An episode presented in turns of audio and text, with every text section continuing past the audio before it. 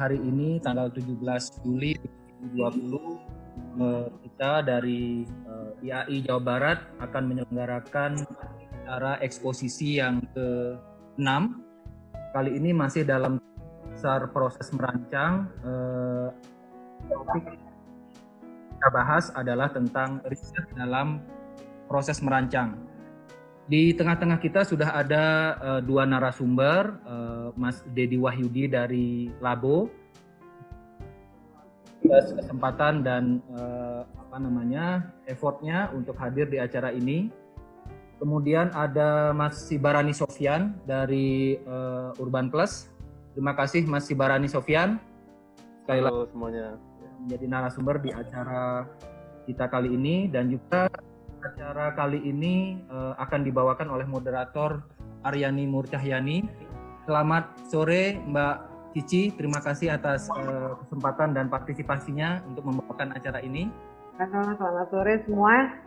Alhamdulillah, uh, menurut uh, catatan kami yang uh, mendaftar dan registrasi itu ada 190. Mudah-mudahan uh, semuanya bisa mengikuti acara eksposisi ini.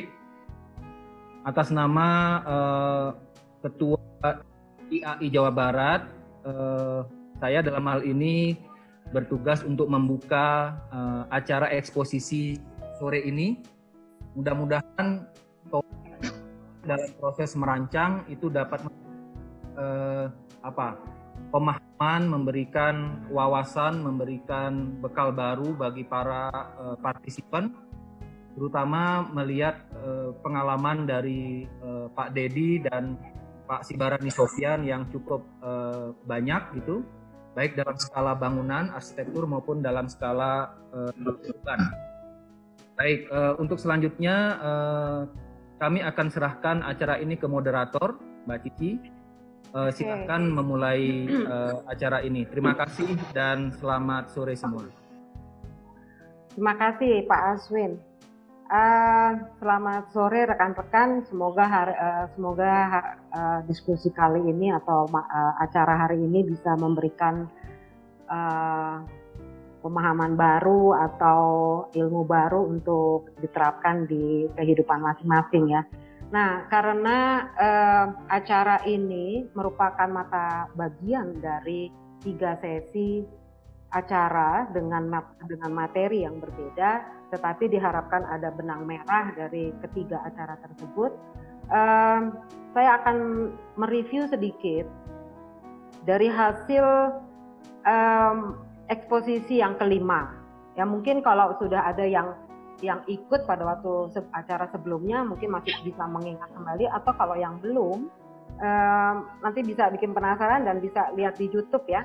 Kalau saya lihat dari kemarin itu uh, sangat menarik ya karena akhirnya tidak ada suatu definisi yang baku dari hasil dari eh, presentasi kedua pembicara. Kalau saya lihat eh, metode menjadi suatu kontemplasi, kontemplasi dari masing-masing pembicara Pak eh, Sonia dan eh, Real Rich gitu ya, dengan dari dua generasi yang berbeda tentunya dengan pendekatannya masing-masing. Jadi kalau Pak Pak Sony Sutanto sangat uh, terlihat beliau memiliki pengalaman yang sangat panjang gitu, sehingga dengan cepat beliau dapat merumuskan metodenya dia apa gitu ya. Sehingga uh, sangat menarik dengan menyebutkan dia uh, membuat sebuah uh, pakem gitu yang dia beri nama 10 perintah bos. Nah, tetapi dari kalau saya lihat dari hasil yang kemarin, um, metode karena dia sangat personal ya dan membentuk karakter dari konsultan yang mereka mereka pimpin sehingga lepas dari keterikatan nilai benar atau salah. Itu nggak ada yang kita uh, bisa katakan itu benar atau salah ya. Karena itu merupakan proses yang sangat personal. Terus kemudian um, Mas Oni uh, yang tadi sudah saya bilang dia kemudian diturunkan menjadi 10 prinsip yang dia sebut sebagai metode 10 prinsip perintah bos gitu ya. Siapa yang penasaran yang belum nonton bisa lihat YouTube-nya. Nanti mungkin panitia bisa memberikan linknya. Uh, tapi secara konsisten kalau saya lihat Mas Sony uh, menerapkan 10 prinsip itu ke dalam uh, proses dia beliau merancang. Hal yang satu penting yang sangat penting dari Mas Sony itu adalah pengalaman personal. Bagaimana merumuskan pengalaman personal melalui 10 perintah bos tersebut. Itu sangat menarik. Terus yang kedua dari uh, real, uh, real rich ya.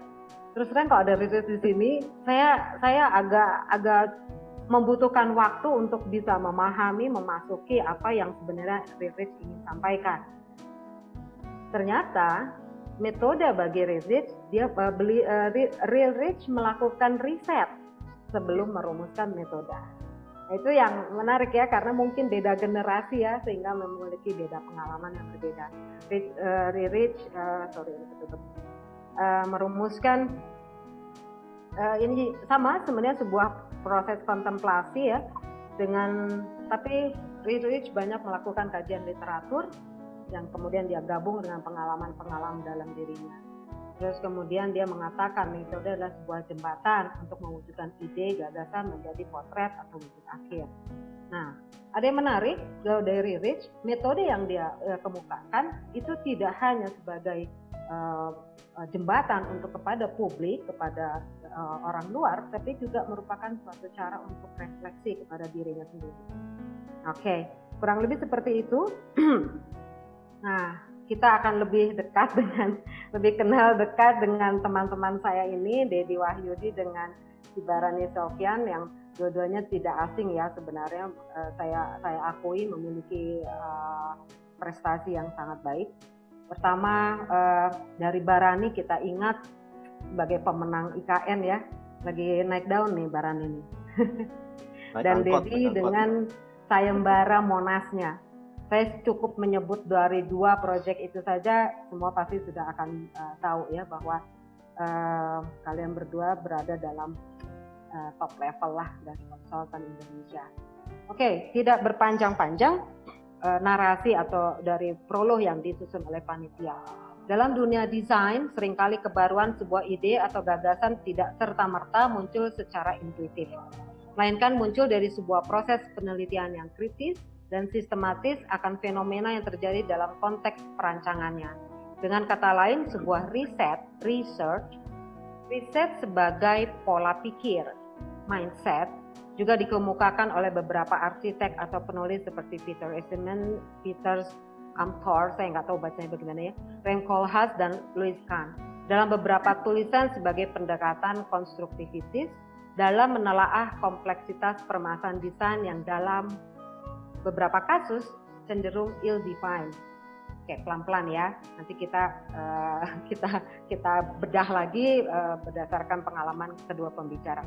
Untuk menjelajah lebih jauh tentang pentingnya melakukan riset dalam perancangan apa karakteristik riset pada proses desain dan bagaimana mengintegrasikan riset ke dalam pendekatan dan metode desain metode desain oleh sebab itu uh, eksposisi 6 ini akan di uh, fokus kepada hal tersebut. Saya mencoba lebih sederhana sebenarnya ya. Kalau mungkin uh, ada uh, di sini mayoritas mahasiswa mungkin ya. Saya hanya kita sederhanakan saja. Research dalam bahasa Inggris terdiri dari dua suku kata, re dan search Re memiliki arti berulang-ulang dan search berarti mencari sesuatu informasi. Dari kesederhanaan uh, arti itu mungkin kita bisa menggali lebih dalam lagi. Saya baca artikel pendek uh, dari Paul Gilidi uh, mengenai practical research planning and design. Apa itu research? Uh, ini cukup cukup singkat dan padat. Dikatakan riset adalah suatu prosedur yang sistematis dalam mengumpulkan dan menganalisa informasi atau data untuk meningkatkan pemahaman kita tentang segala sesuatu. Sehingga mungkin riset itu hasilnya tidak statis karena dia akan terus uh, mengalami perbaikan. Oke, okay. Uh, uh, pemahaman dasar dulu, tapi kita lihat bagaimana uh, Dedi dan Barani um, menerapkan riset dalam uh, proyek-proyeknya atau dalam proses berkaryanya. Jangan-jangan nanti dalam diskusi ini kita bisa menemukan definisi baru dalam apa itu riset ya. Oke, silahkan Dedi, waktu uh, saya serahkan Terima kasih. Oke, terima kasih. Terima kasih eh, teman-teman IAI Jabar untuk dan kami di eksposisi ke-6 ini. Baik, um, sebelum saya mulai mungkin um, saya lebih menggarisbawahi tentang uh, mindset tadi ya, tentang mindset riset di dalam desain gitu. Jadi kalau uh, saya sampaikan di sini adalah apa? Dengan bahasa saya adalah ini membudayakan riset di dalam desain. Um, awali dengan uh, hal ini ya. Jadi sebetulnya kalau menceritakan tentang saya atau menceritakan tentang Labu tidak lepas dari uh, pilihan uh, studi lanjut ya yang uh, saya lalui begitu di tahun uh, 98 ya sampai tahun 2000. Yang kita lihat sama-sama di sini adalah uh, apa namanya riset S2 saya begitu ya. Ketika saya apa berada di Jepang di Nihon University Kemudian uh, ini tahun 2000 um, uh, uh, apa namanya tesis saya ini saya lakukan. Jadi uh, kata kuncinya adalah sebetulnya uh, mingle gitu ya. Jadi uh, saya masuk kepada lab urban design di mana memang uh, salah satu kata kunci di labnya uh, Profesor Takamasa Miyazaki itu adalah uh, kata uh, mingle. Gitu heterogenitas gitu. Jadi ini bahkan mungkin uh, saya membuat riset baru gitu, galur baru di tersebut gitu ya. Jadi biasanya kan Jepang uh, apa mahasiswa itu mengikut kepada uh, riset dosennya gitu. Uh, atau kakak kelasnya. Nah kebetulan saya diminta untuk membuat satu galur baru atau sub apa uh, topik riset baru gitu tentang bagaimana kombinasi antara uh, fungsi hunian dengan fungsi industri yang ada di Tokyo gitu ya yang uh, saya riset waktu itu di uh, Otaku dan Sumidaku. Uh, jadi kalau sebetulnya kalau tadi Cici mengatakan apa namanya topik hari ini, jadi uh, kenapa saya bilang ini menjadi image yang sangat penting karena uh, riset S2 di Jepang itu kebanyakan riset. Jadi mungkin hanya satu, uh, dua gitu ya, hanya beberapa universitas yang uh, menggunakan metode uh, project di dalam uh, S2-nya. Jadi kebanyakan memang uh, S2 atau S3 di Jepang itu adalah uh, itu yang uh, sebetulnya mewarnai apa ya tidak lepas mewarnai saya uh, Nelly dan Labo begitu ya di dalam proses perjalanan di uh, lab kami. Kalau dari riset, riset ini sebetulnya tentang mingle, jadi sebetulnya uh, riset saya adalah menakar gitu ya tentang tentang uh, tingkat heterogenitas dari fungsi lain di uh, Tokyo. Uh, seperti saya tahun 2005, uh, ini kalau yang tadi di waktu S2 lebih banyak pada hal yang sifatnya engineering, uh, apa namanya hardware begitu. Nah yang S2 S3 ini uh, saya masuk ke lab baru di Chiba University di lab desain dan budaya jadi yang tadinya S2-nya uh, eh, apa namanya lebih ke hardware, ini adalah software yang lebih ke culture, gitu, antropologi. Gitu.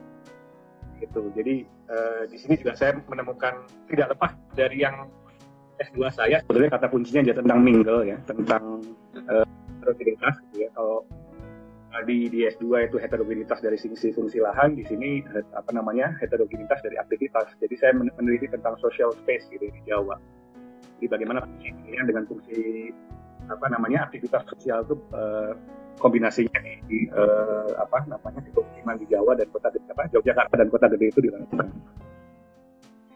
Berikutnya ini dok saya 2005 saya selesai kemudian saya mendapatkan grant Obay dari Obayashi Foundation di mana salah satu dirinya Tadao Ando topik uh, saya sebagai salah satu yang diberi grant di sana yaitu tentang urban culture jadi saya meneliti tentang bagaimana hubungan antara artefak gitu ya dengan uh, urban gitu ya. Ternyata memang ada hubungannya. Saya bandingkan antara Kyoto dengan kota gede. Kyoto itu adalah uh, apa namanya sentra industri keramik yang di bawah. Kemudian yang di atas adalah, adalah sentra produksi uh, uh, perak seperti itu. Jadi bagaimana sebenarnya perkembangan uh, tentang uh, kerajinan perak atau keramik ini. Dan di apa kota gede itu juga punya pengaruh saling mempengaruhi uh, terhadap lingkungan binaannya. Dari sisi apa namanya uh, ruangnya ya ruang urbannya begitu.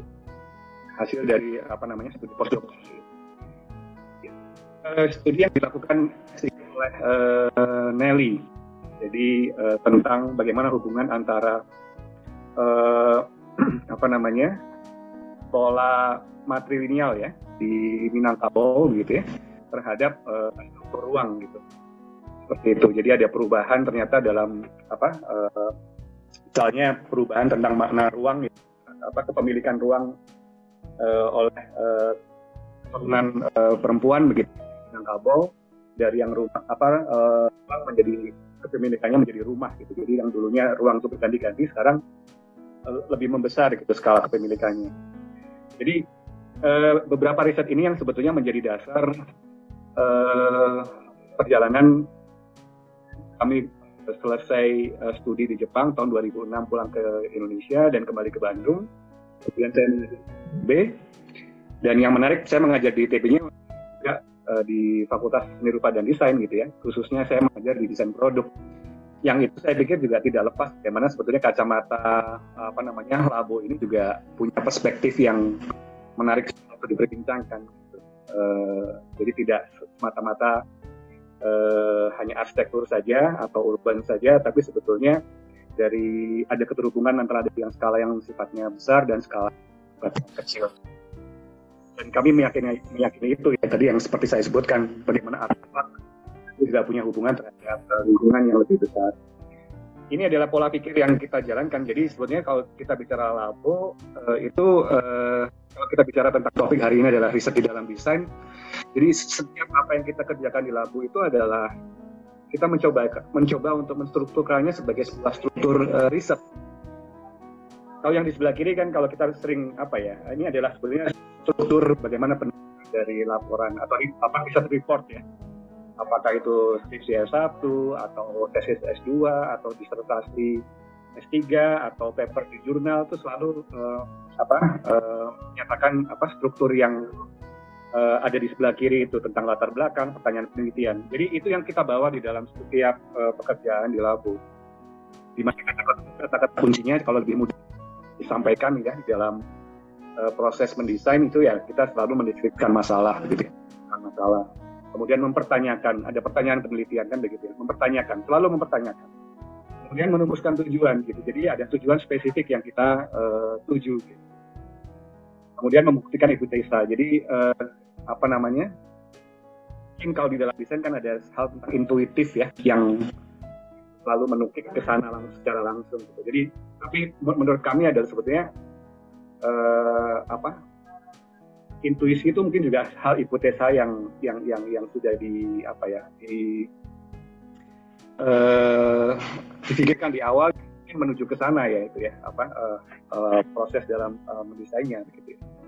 Tapi uh, dalam kacamata kami sebetulnya uh, apa namanya hipotesa itu adalah harus dibuktikan melalui uh, proses dalam desainnya sendiri gitu. Bahkan sebetulnya apa namanya menurut kami desain atau justru hal yang terbangun pun atau bagaimana proses dalam mendesain terbangunnya pun itu adalah bagian yang harus diuji begitu atau merupakan tools dalam risetnya sendiri. Jadi riset itu adalah keseluruhan tubuh dari apa kita mendesain atau sampai terbangun gitu. Bahkan sebetulnya sampai pasca uh, bangunnya gitu ya. Itu adalah proses dalam uh, sebuah uh, menurut saya gitu. Memposisikan. Jadi selalu kita memposisikan jadi kalau kita uh, apa namanya riset sesuatu di kampus kan selalu memposisikan riset kita itu di mana. Ya. Sama juga dalam uh, riset di dalam mendesain kita selalu memposisikan bahwa proyek kita itu berada di mana. Gitu. Itu menjadi hal yang penting ketika kita selalu melihat keberbedaan apa gitu ya dengan eh, hal-hal uh, yang lain gitu approach desain lain gitu ya seperti itu kemudian memilih metode. Jadi saya kira mungkin kita banyak sekali uh, kalau dalam uh, meriset kan banyak sekali metode-metode ya uh, tentang riset dari yang sifatnya misalnya kuantitatif, misalnya misalkan hal yang atau uh, apa memilih yang sifatnya kualitatif dan bagaimana. Dan mungkin banyak sekali topik-topik yang bisa didekati. Nanti mungkin tentang metode ini bisa saya ceritakan uh, apa namanya melalui contoh proyek-proyek yang kita kerjakan. tentang pilihan metode itu. Memilih batasan dan kata kunci gitu ya.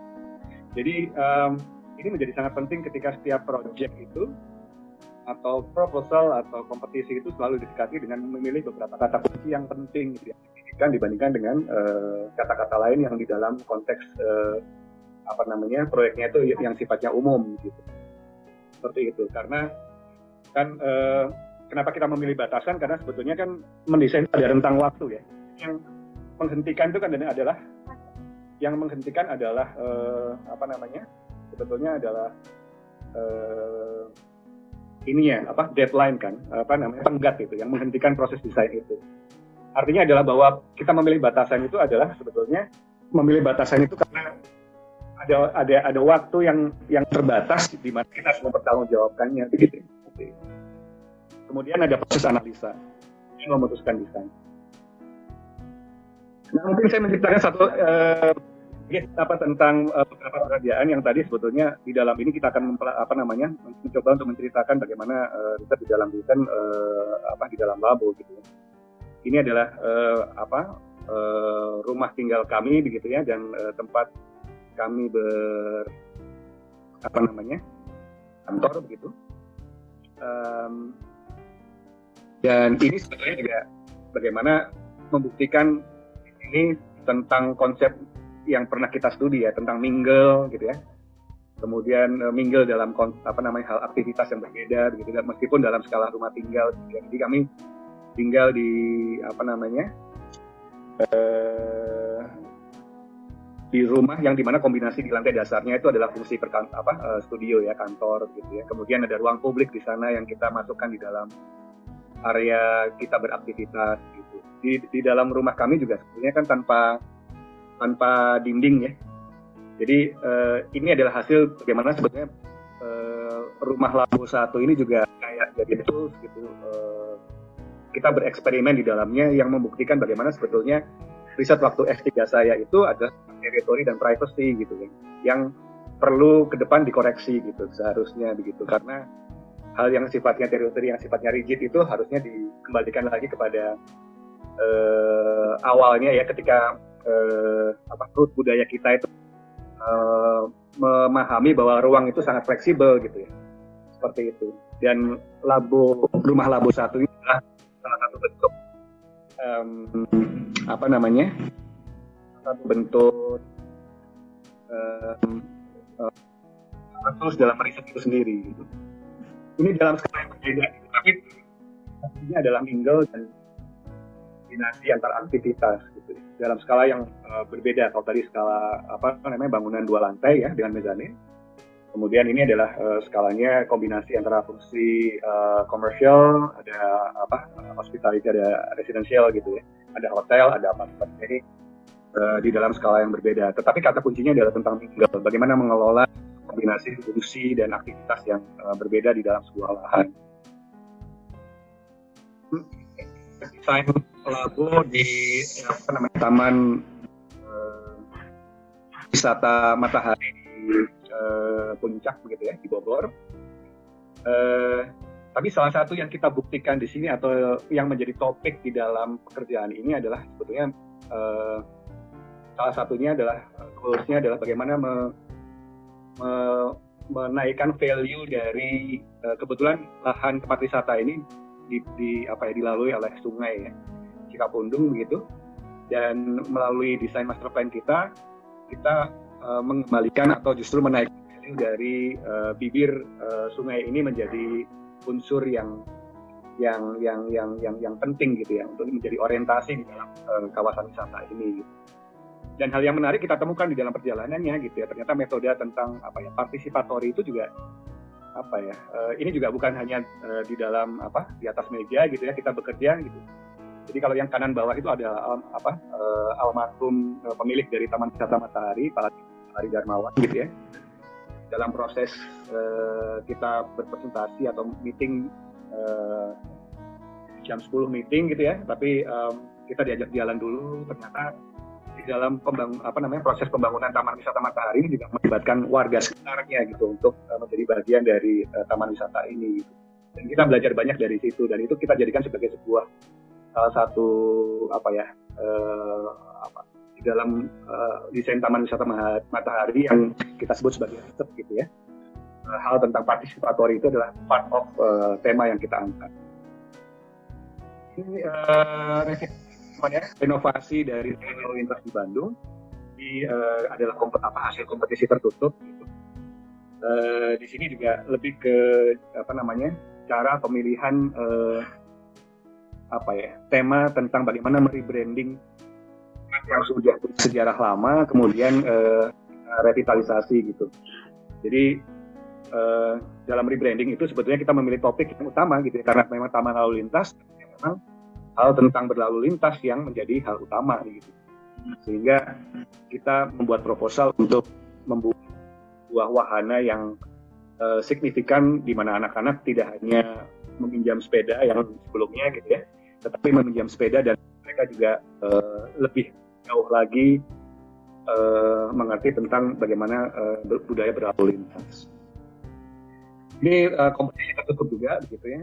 Uh, apa namanya yang kita menangkan di apa namanya kliennya adalah Jasa Marga dan Ancol gitu, sebuah fungsi wisata yang di sini juga kita dalam mendesain itu juga melakukan apa ya mapping gitu ya positioning terhadap fungsi wisata ini yang mungkin imajinasinya harus ke apa ya lima tahun ke depan atau 10 tahun ke depan justru uh, apa desain ini juga masih apa ya uh, apa uh, diterima oleh publik begitu ya seperti itu.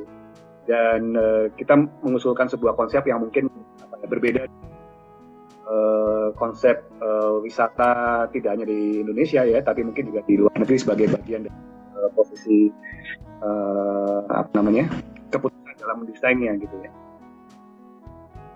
Um, yang terakhir kita juara dua di master plan uh, begitu ya sayembara terbuka.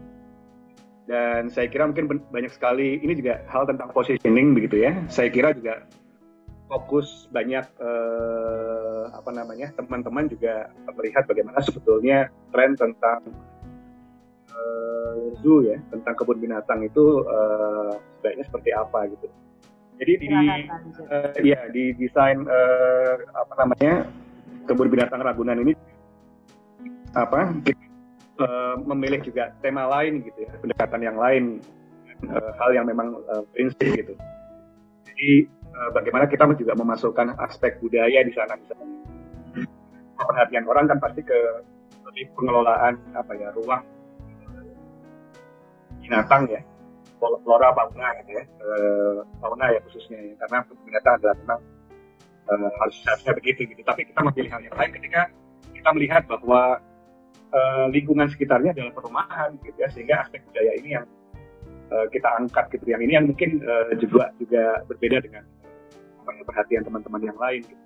jadi kita me, apa ya sharing private to public gitu ya. Di dalam konsep uh, yang kita apa ya dengar gitu ya dan ini kita buktikan melalui apa namanya desain ini gitu bagaimana uh, sharing private to public itu juga bisa uh, difasilitasi lahan apa namanya taman uh, marga satwa Ragunan itu memberi sebagian ruangnya untuk masyarakat sekitarnya untuk keseharian apa uh, sehari-hari mereka begitu sebagai taman untuk di beberapa apa di dua gate-nya ya di barat dan timur. Ah. Bukan desain. Ini menarik. Ini sebetulnya ya di dalam uh, desain apa ya riset di dalam desain itu ada sebetulnya juga apa kita tidak monoton gitu ya ternyata. Uh, kita juga memiliki apa ya semacam pengalaman di dalam mengaudit bangunan uh, vital di Indonesia gitu. Jadi um, ini uh, di tahun 2013 kalau tidak salah ya dan 2014 jadi kami uh, menjadi bagian dari apa dengan bersama-sama teman ITB dan LAPI untuk mengaudit Istana Negara, Istana Merdeka, kemudian uh, Stadion Utama dan Istora begitu di mana uh, outputnya ini adalah sebetulnya lebih kepada output yang sifatnya rekomendasi desain gitu ya. Dan um, apa dan dan itu pun sebetulnya menurut kami adalah yang penting bagaimana sebetulnya proses mengaudit itu juga part of research itu karena uh, multidisiplin gitu ya. Tidak hanya kita melihat hal sisi arsitekturnya tetapi di situ adalah uh, ada ada kita bekerja sama dengan uh, apa namanya civil engineers, gitu ya, mechanical electrical, ahli lingkungan gitu ya, kemudian uh, ahli fisika bangunan dan sebagainya gitu ya, yang uh, melalui itu juga sebetulnya menajamkan bagaimana uh, perspektif terhadap sebuah artefak uh, cagar budaya gitu. Ini kompetisi yang kita menangkan uh, bangun ya di Jakarta, uh, Rumah Sakit Umum Daerah Jakarta Selatan, uh, dan apa namanya uh, di dalam dalam proses uh, mendesain itu juga kita ini memetakan bahwa dan mempertanyakan bahwa kan kalau melihat tipologi rumah sakit kan sangat rigid ya karena fungsinya yang utama kan gitu. Tapi di situ kita mempertanyakan apa lagi yang bisa dilakukan dengan mendesain rumah sakit ini gitu. Kita menawarkan hal barunya dan sebetulnya membelah dari level podiumnya untuk uh, lebih bisa bernafas gitu, ya, mendapatkan cahayaan alami dan udara alami lebih baik.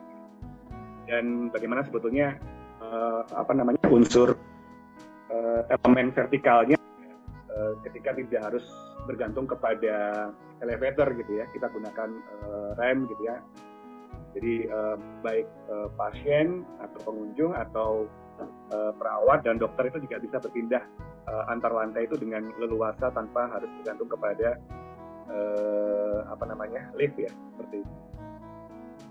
Ini tipologi, tipologi lain yang kita menangkan juga gitu sayembara nasional untuk uh, uh, pabrik uh, furniture ya di uh, Agen ya di Solo dan menarik gitu pendekatannya sifatnya karena mungkin saya me mengajar di desain produk gitu ya. Mungkin juga hal yang menarik dibawa ke ranah ini gitu.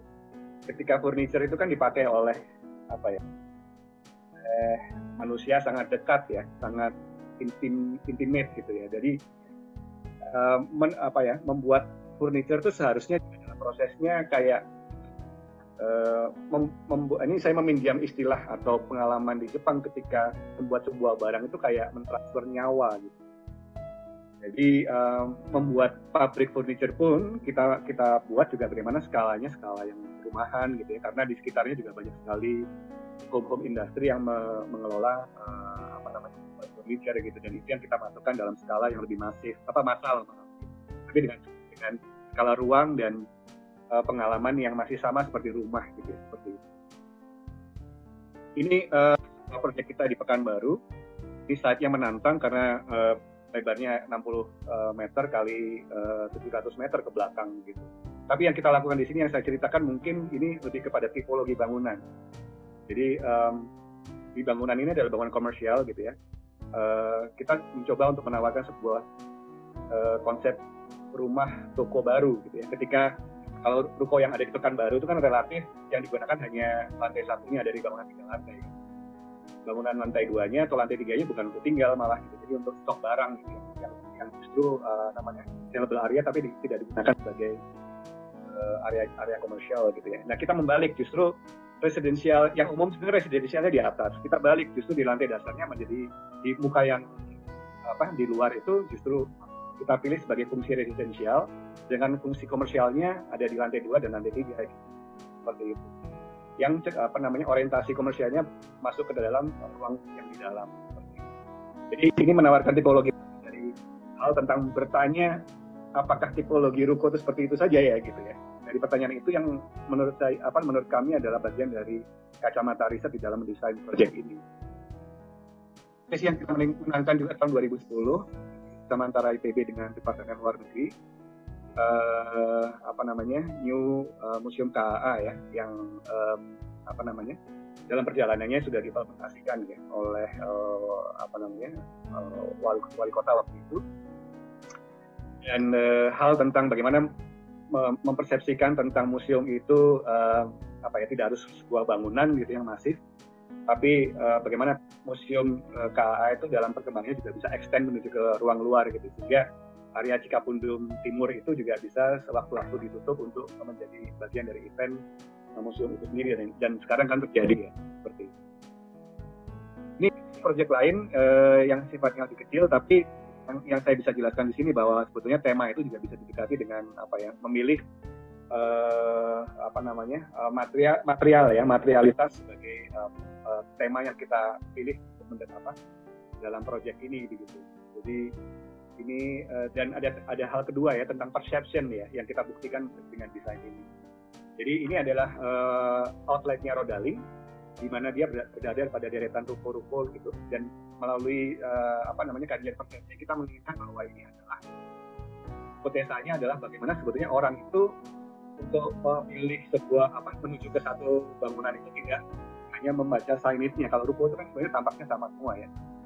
Jadi mengetahui fungsinya ketika ada ada ada tulisan di, di depan bangunannya. Tapi kita mendesain sebuah uh, baru di antara deretan uh, apa namanya bangunan-bangunan yang ada. Jadi melihat fasadnya pun sudah tahu fungsi bangunan di dalamnya begitu seperti itu. Jadi kita menggunakan verosemen di sini uh, sebagai uh, material untuk uh, penutup fasadnya.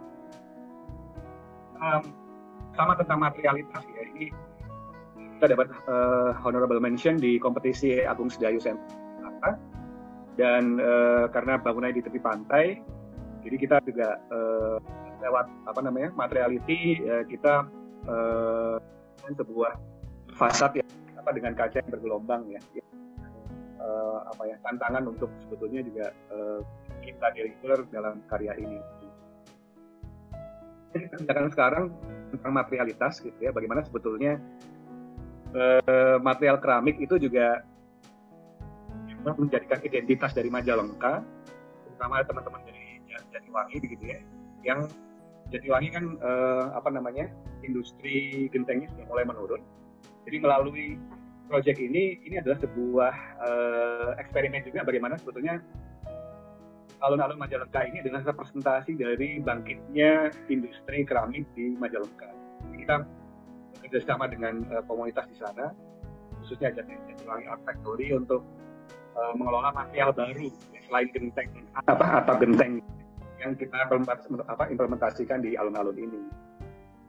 Jadi ada proses uh, kolaborasi dengan apa namanya industri lokal, komunitas lokal dan uh, government, pemprov dengan apa namanya bupatinya juga uh, mendukung dan ini kita bersama-sama untuk menjadi sebuah showcase bagaimana uh, terakota apa alun-alun Majalengka yang kita sebut sebagai terakota square ini akan juga membranding ke depan Majalengka sebagai terakota city begitu seperti itu.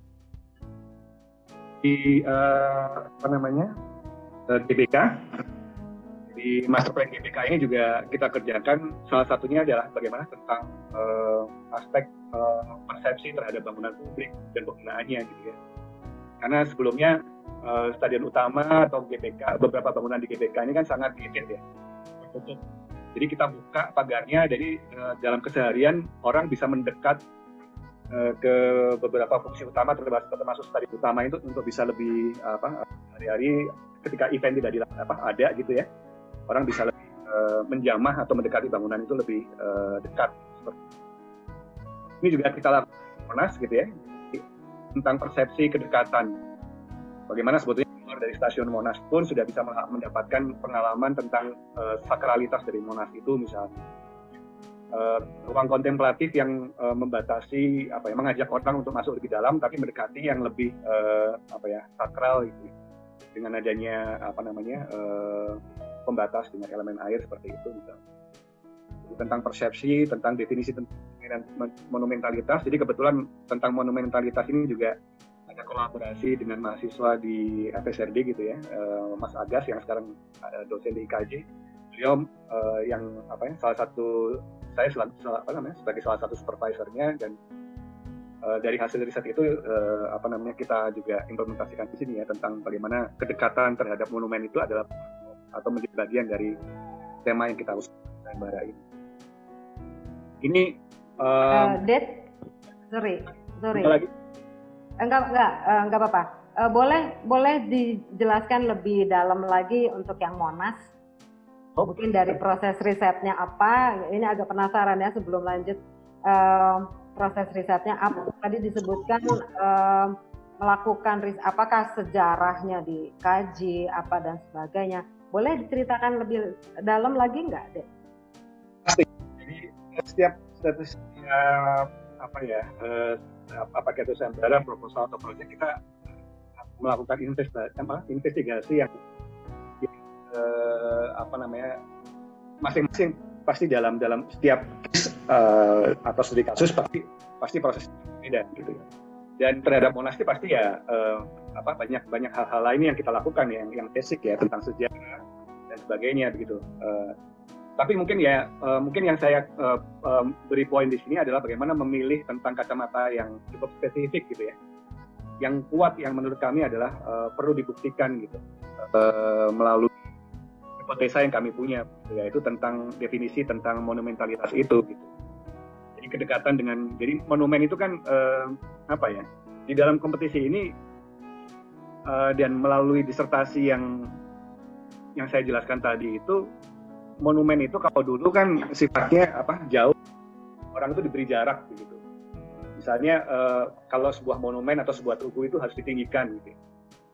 Uh, dalam riset yang dilakukan ternyata monumen monumentalitas itu adalah uh, sebuah hal baru. Bagaimana sebetulnya kalau bisa monumen itu justru di bukan dikasih jarak tapi justru bisa dijamah dipegang. Se ekstrim itu gitu nah uh, hal itu yang kita buktikan di kompetisi ini gitu ya uh, dengan desain yang kita apa namanya uh, usulkan gitu. hal tentang kedekatan dengan monumen itu yang kita apa, seperti misalnya menarik menarik masuk gitu ya orang yang sekarang kan kalau kita lihat juga mon, apa Taman Medan Merdeka itu kan atau Monas itu kan gated juga kan orang di luar atau di Jalan Medan Merdeka tidak mengetahui gitu ya bahwa uh, bahwa kita berada di uh, Taman Medan Merdeka gitu karena ada pagar tertutupi dan sebagainya gitu. Dan itu yang kita bongkar untuk uh, teritorinya kita masukkan ke dalam. Yang yang yang yang private itu kita lebih masukkan ke ring ring yang lebih dalam gitu. Karena secara tidak langsung nanti akan ada uh, mobilitas orang begitu ya. Per, perpindahan moda dari stasiun Monas MRT ke stasiun Gambir. Kalau ini tidak diapa-apakan kan uh, orang akan melalui periperinya gitu ya berputar gitu Nah, yang harapannya nanti uh, perpindahan moda itu orang bisa berjalan kaki yang untuk lebih dekat mendapatkan pengalaman Monas. Hal tentang kedekatan juga kita buktikan bukan hanya cara jarak mendekat, tapi justru apa kita membuat treatment di luar dari area Taman Medan Merdeka ya membuat sumbu utara selatan barat timur itu menjadi kuat. Jadi orang melintas di Taman Medan Merdeka itu ketika melalui sumbu selatan nanti ada perubahan perkerasan yang ada di uh, Jalan Medan Merdeka begitu ya yang ketika melalui itu orang ngeh gitu. Oh saya melintasi sumbu uh, apa Monas gitu ya seperti itu. Jadi jadi itu uh, apa yang mungkin saya bisa jelaskan tentang hal spesifik yang mungkin berbeda uh, yang kita riset gitu. Tapi hal-hal lain tentang kesejarahan tentang peraturan dan macamnya gitu ya dalam proses bagaimana Monas itu uh, dibangun dan segala macamnya itu adalah hal-hal uh, yang kita investigasi apa investigasi juga gitu. Tapi juga memilih hipotesa lain begitu yang mungkin uh, apa ya kita kayak mendudukkan gitu ya dalam proses uh, apa yang yang sekarang banyak dilakukan uh, apa namanya banyak desainer atau arsitek ya tentang design thinking gitu ya. Jadi kita memetakan aspek apa saja gitu yang perlu kita investigasi dan kita dekati. Atau yang saya bilang tadi kata kunci gitu. Akan uh, atau tujuan atau goals tertentu yang kita buktikan gitu. Nah, itu yang uh, dan memilih batasan itu menjadi sangat penting ya supaya memang fokus seperti itu. Itu mungkin okay. tentang Monas ya. ya. Silakan. Desain kita master plan uh, tahu besar sebenarnya 9,2 hektar di Sidoarjo gitu ya, uh, milik sahabat saya.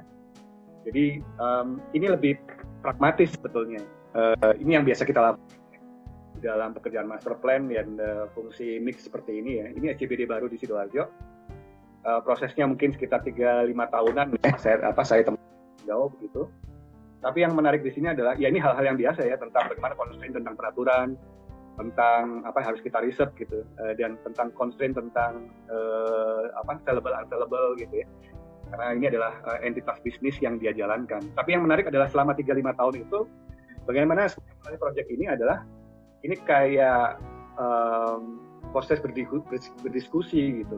Jadi Labu bukan hanya mendesain tapi memberi justru memberi kepercayaan buat sahabat saya ini yang sebelumnya fokusnya kepada apa uh, beli apa dia adalah developer skala residensial melalui proyek ini uh, saya ya, yakinkan dia untuk bisa uh, naik kelas gitu menuju ke sebuah konsep properti yang sifatnya densitas tinggi gitu.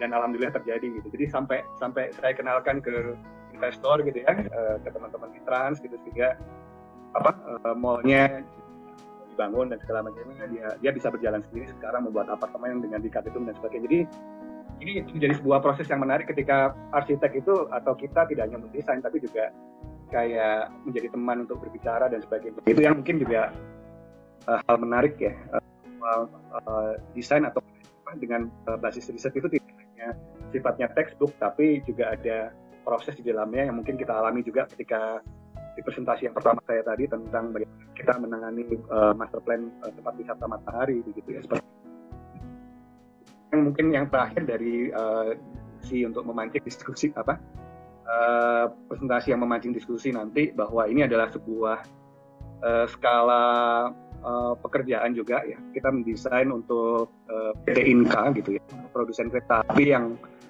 uh, apa membantu dia untuk uh, memberi sebuah uh, roadmap gitu ya penggunaan tram di Jakarta gitu jadi uh, dalam uh, yang lebih besar kita memetakan ada lima kawasan di Jakarta yang uh, untuk bagaimana tram itu bisa diakomodasi di sana. Jadi kalau di sini desain dengan risetnya adalah lebih kepada hal tentang transportasi publik dan mobilitas orang seperti itu.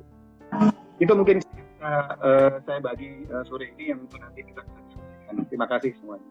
Oke, okay. uh, sebenarnya Dedi masih ada waktu ya uh, sebelum beranjak ke ke materi dan hilang dari layar. Mungkin saya saya ini kan sedikit ya. Uh, ya uh, proses uh, ketika uh, mendesain, kalau saya lihat ada sembilan yang Dedi tadi sebutkan, mendeskripsikan masalah, mempertanyakan, merumuskan tujuan, membuktikan hipotesa, memposisikan, memilih metode, memilih batasan dan kata kunci, menganalisa dan memutuskan desain. Ini ini suatu proses yang uh, ter, di, dilakukan dalam uh, proses mendesain. Tapi ada yang menarik kalau menurut saya, saya awalnya masih mencari-cari nih Ded tadi ya. Ini arahnya mau ke mana gitu. Tapi kemudian saya mengerti uh, uh, mengatakan ada yang namanya intuisi ya sebagai seorang arsitek yang sudah bertahun-tahun uh, pastinya pastinya punya intuisi ya dalam sebuah uh, menangani proyek.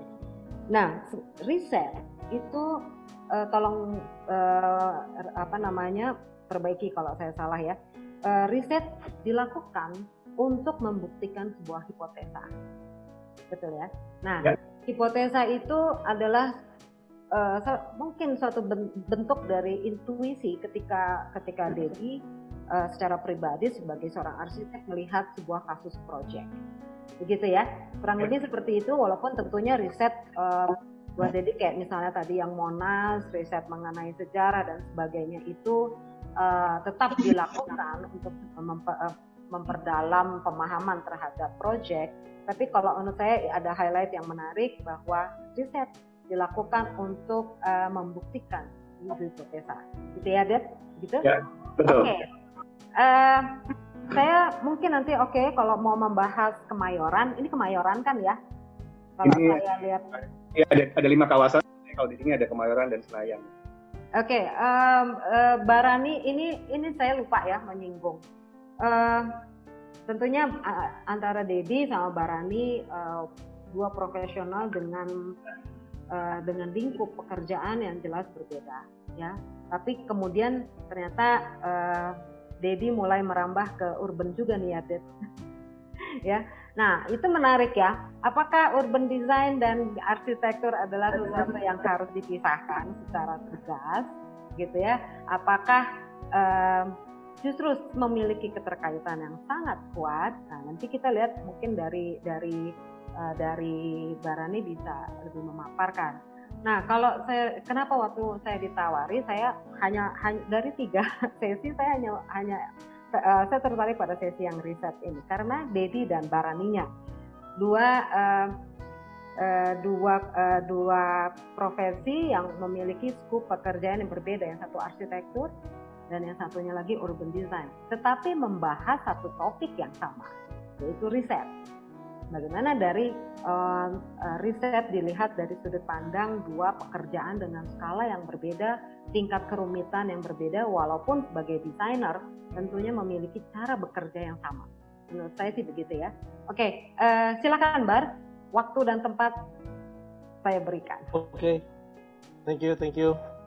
Wah ini uh, menarik nih uh, pembicaraannya Mas Dedi banyak banget proyeknya dan menarik bahwa semua uh, riset ini bisa dicoba di apply gitu ya di dalam di dalam proses perencanaan. Uh, mungkin saya saya kenalin dulu ya teman-teman yang belum kenal. Saya si Barani Sofian, saya lulusan arsitek ITB angkatan 93, kemudian saya ngambil urban design degree di New South Wales dan saya lulus pada saat Krismon ya. Jadi teman-teman di generasi 90-an akhir itu ya eh 90-an awal ya kayak gitulah. Dapat dapat dapat badai yang luar biasa dan akhirnya saya nggak dapat kerja jadi arsitek. Akhirnya saya kerja jadi urban designer. Jadi saya sebetulnya bukan arsitek. Saya nggak pernah bilang saya bisa mengqualify diri saya sebagai arsitek ya. Jadi uh, in fact saya lebih menjadi seorang urban designer.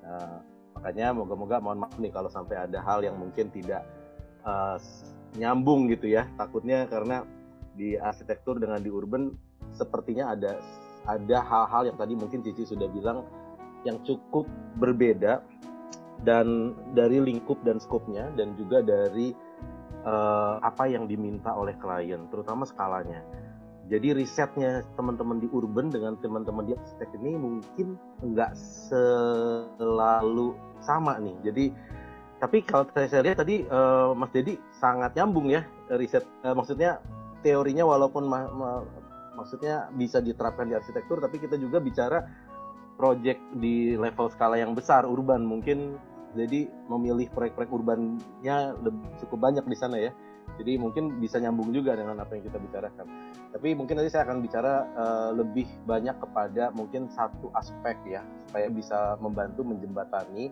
karena saya curiga kalau saya membicarakan di urban, urban itu kan uh, ciri-cirinya salah satu skalanya membesar ya. Jadi skalanya bukan skala bangunan atau skala kompleks, tetapi skala yang misalnya 2 hektar, 3 hektar yang kalau di urban itu quite small gitu ya.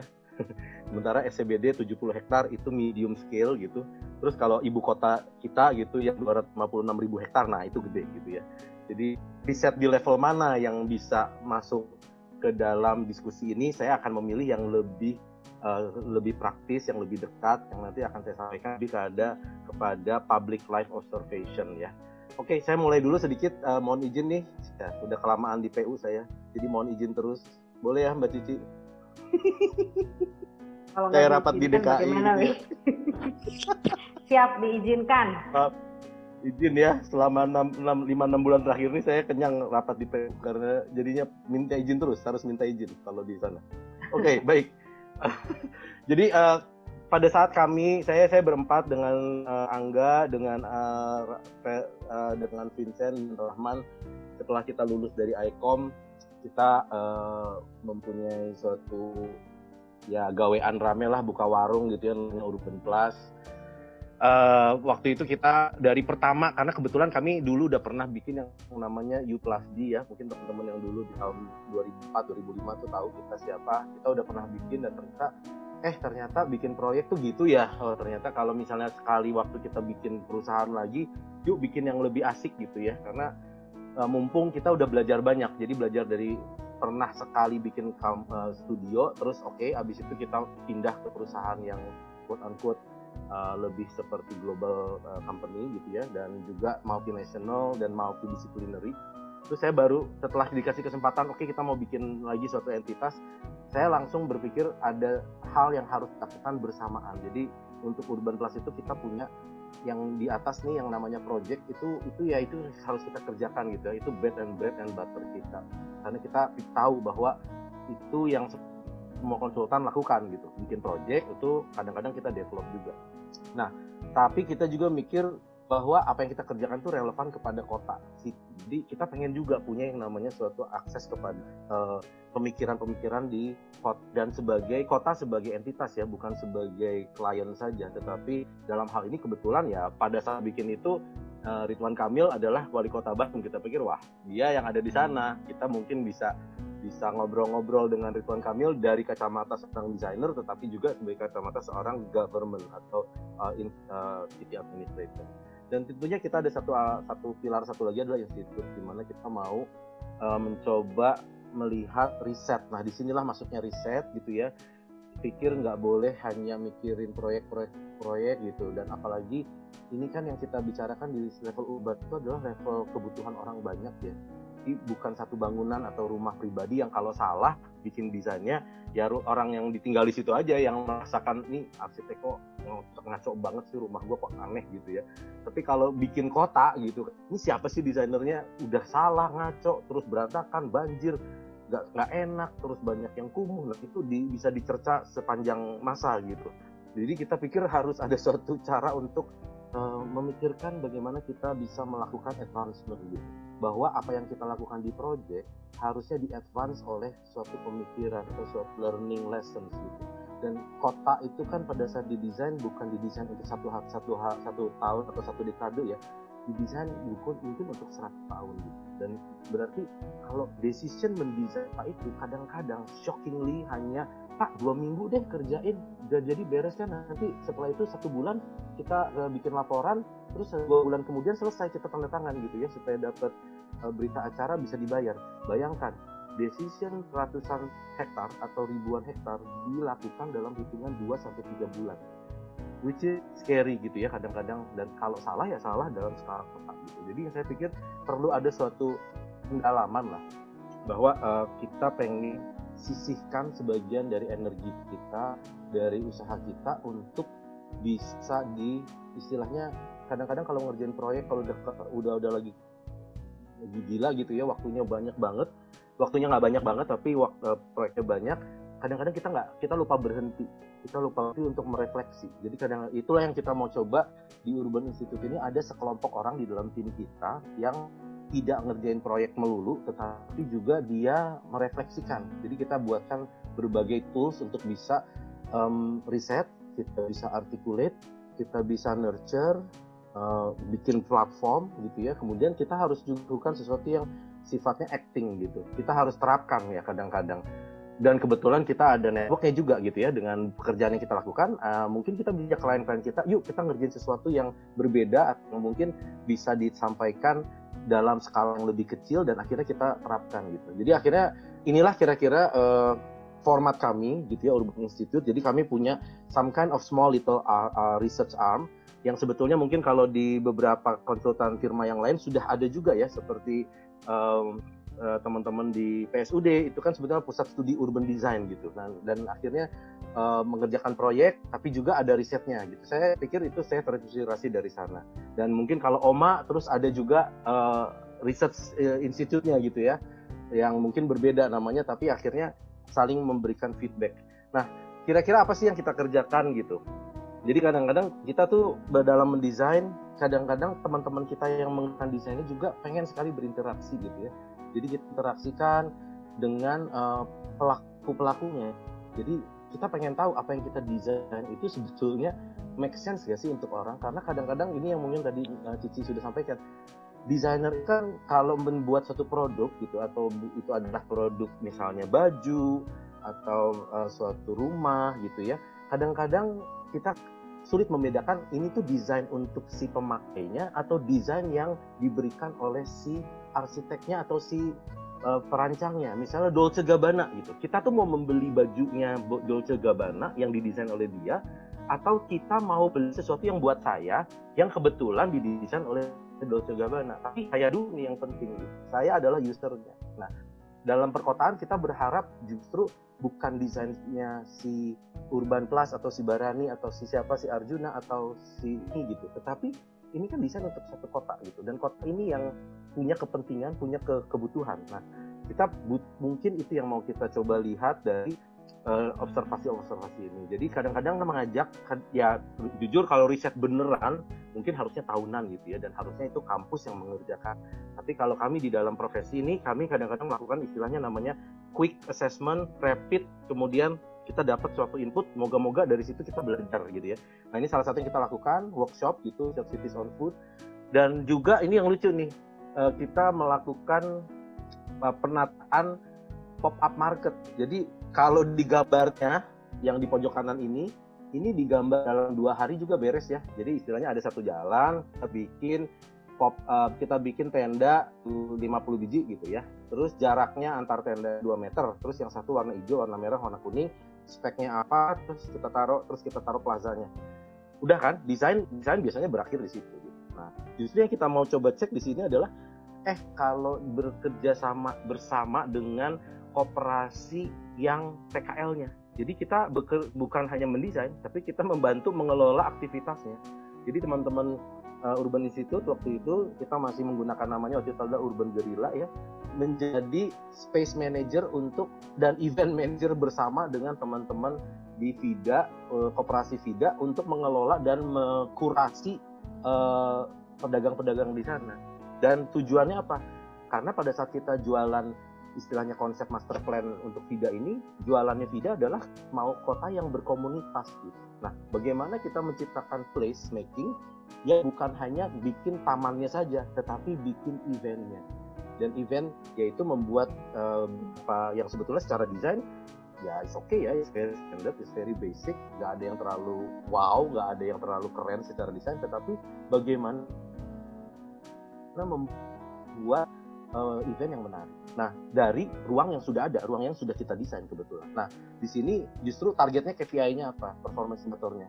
Kita pengen tahu seberapa banyak orang PKL ini datang dari komunitasnya atau yang datang dari luar.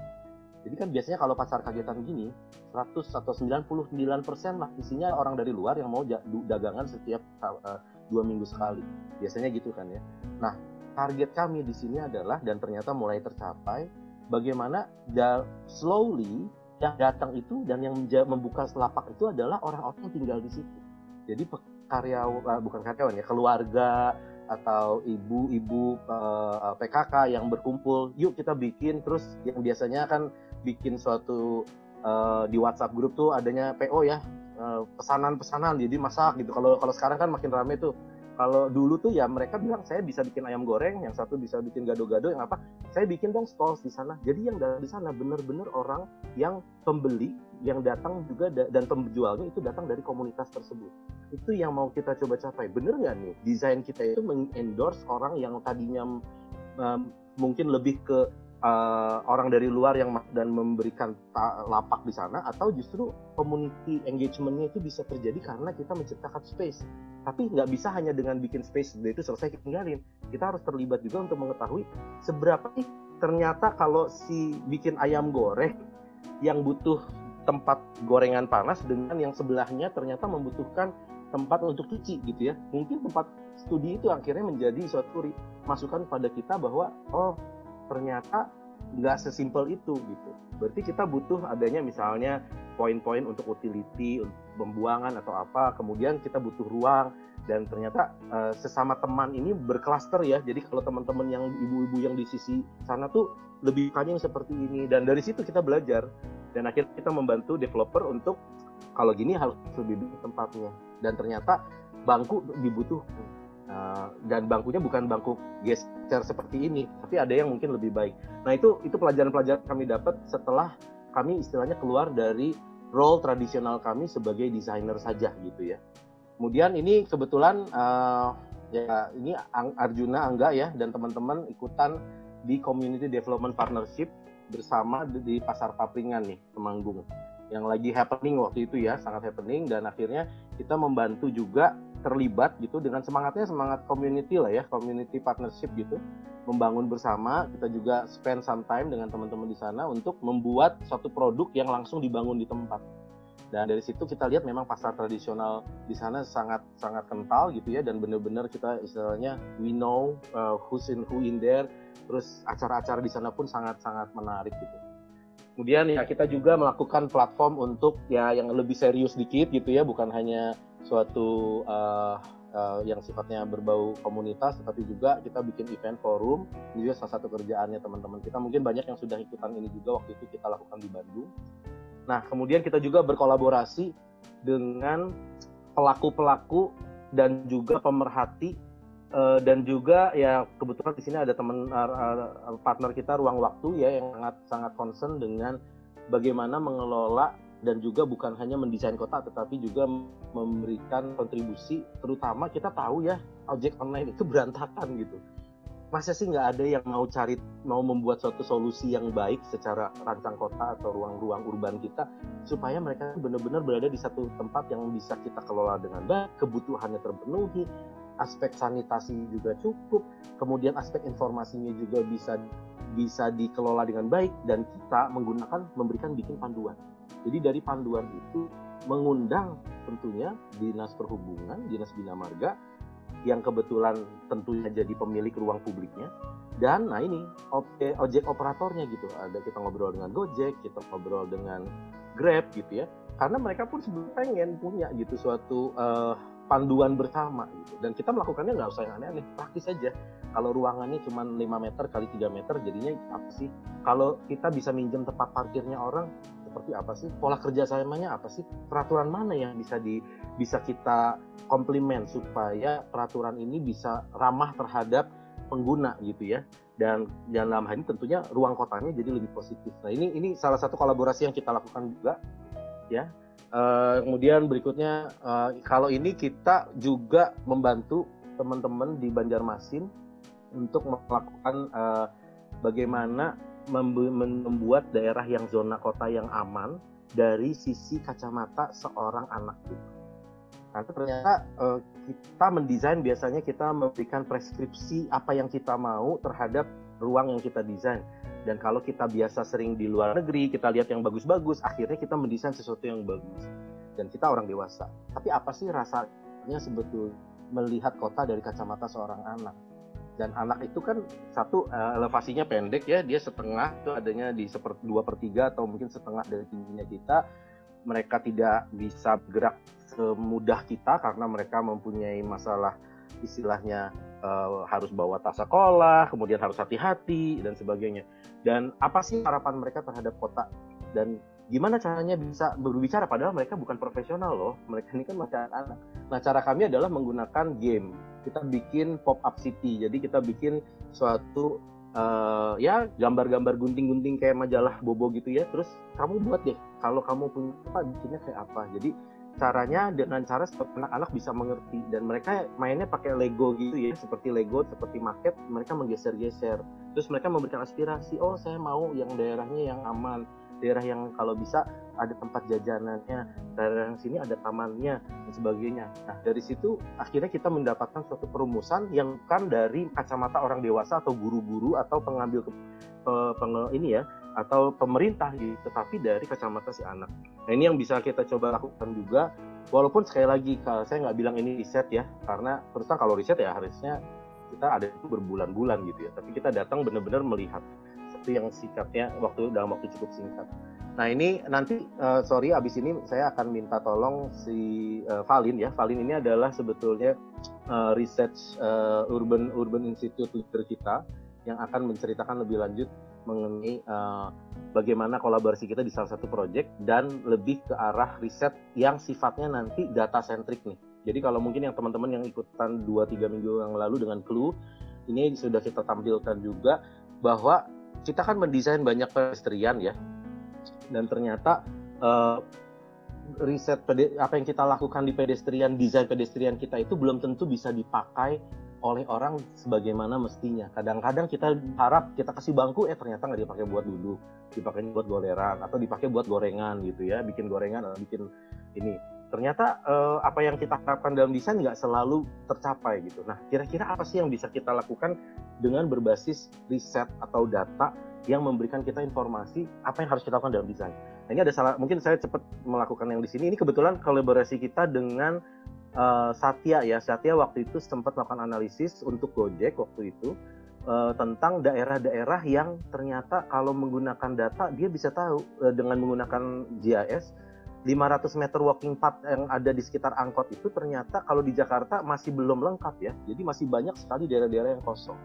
Dan di daerah ini, jadi kita mau lihat apa gunanya riset dan data untuk suatu level kota gitu. Oh ternyata Jakarta itu masih punya tempat-tempat yang belum terjangkau padahal jaringan Transjakartanya itu salah satu yang terbanyak di dunia. Transjakarta kita itu adalah busway terbesar, network terbesar di dunia tapi tetap sebetulnya kotanya belum terjangkau dengan baik. Ya tentunya pada saat itu Gojek mungkin berharap ya dengan adanya daerah yang kosong itu kami bisa masuk ke sana gitu ya. Tapi untuk pemerintah daerah mungkin kita bilang loh berarti saya harus mengembangkan lagi lebih banyak lagi mungkin pedestriannya atau saya kembangkan lebih banyak lagi titik-titik anggota masanya yang di mana kita baru sadar 45% dari daerah di Jakarta itu ternyata nggak punya akses kepada transportation stop. Dan daerah-daerahnya banyak yang sangat blok-blok yang sangat besar which is quite surprising gitu ya.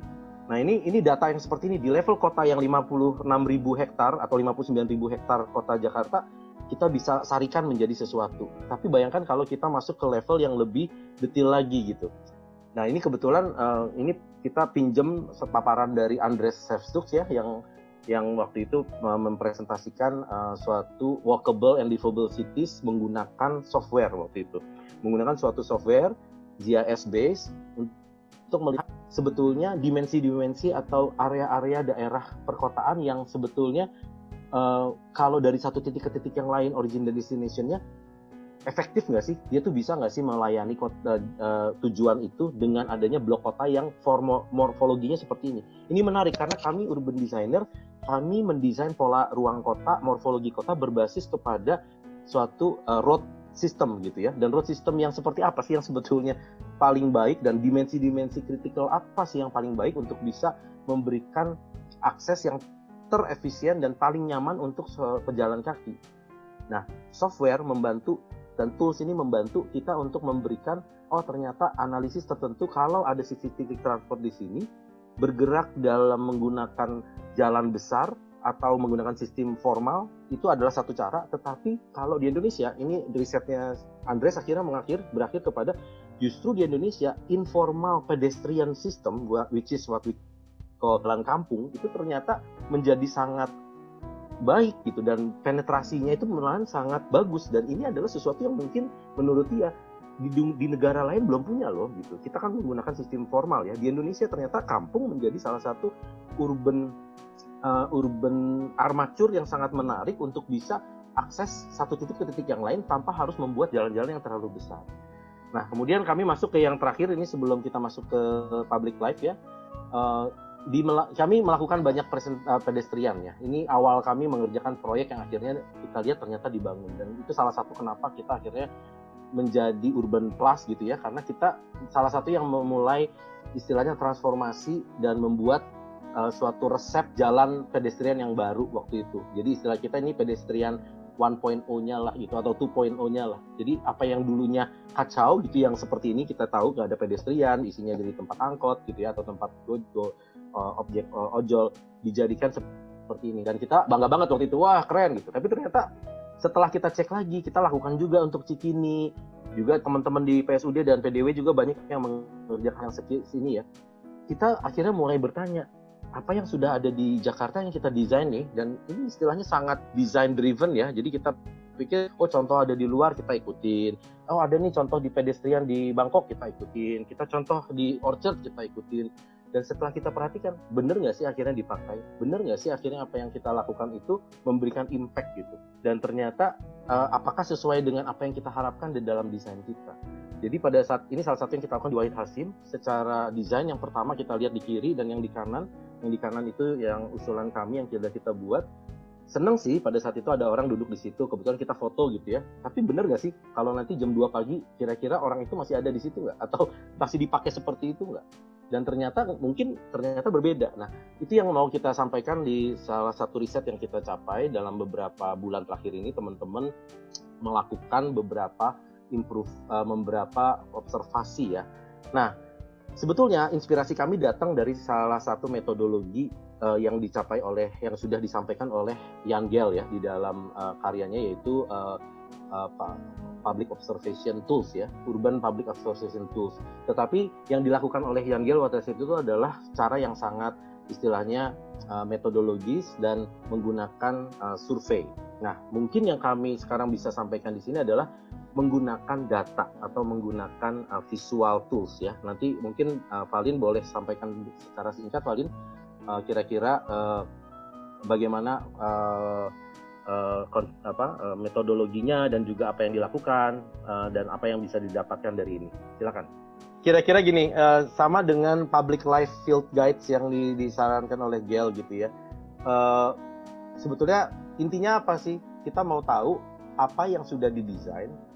Kadang-kadang kan habis mendesain kita tuh nggak nggak terlalu mikirin ya bener-bener nggak sih dipakai. Kadang-kadang kita datang sekali dua kali habis itu kita hanya dengar dengar dari orang eh tempat lu bagus loh gitu dan sebagainya. Tapi bener seriously apa yang bisa kita belajar dari dengan mendesain satu ini terus sebelum mendesain yang berikutnya pelajaran apa atau satu hal apa yang masih bisa kita perbaiki atau yang masih bisa kita tingkatkan? Dan kadang-kadang dalam mendesain kita lupa setelah selesai kita lupa mereview dan melihat dan refleksi gitu ya. Jadi ini yang kita lakukan. Setelah kita lakukan di Planet Hasim kita kan sebetulnya mengerjakan sekitar mungkin sudah 12 segmen ya di pedestrian di Jakarta.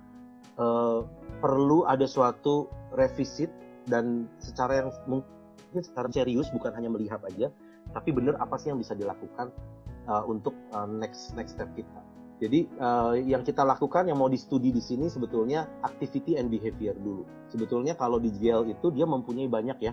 Ada comfortness pedestrian, ada safety-nya, ada accessibility-nya, willingness to walk, neighborhood activation. Tapi yang satu dulu deh, activity and behavior. Jadi metodologi kita adalah behavior mapping. Bagaimana kita mencoba suatu uh, melihat behavior yang terjadi setelah kita desain itu jadinya apa sih kalau kita kasih tempat seperti itu.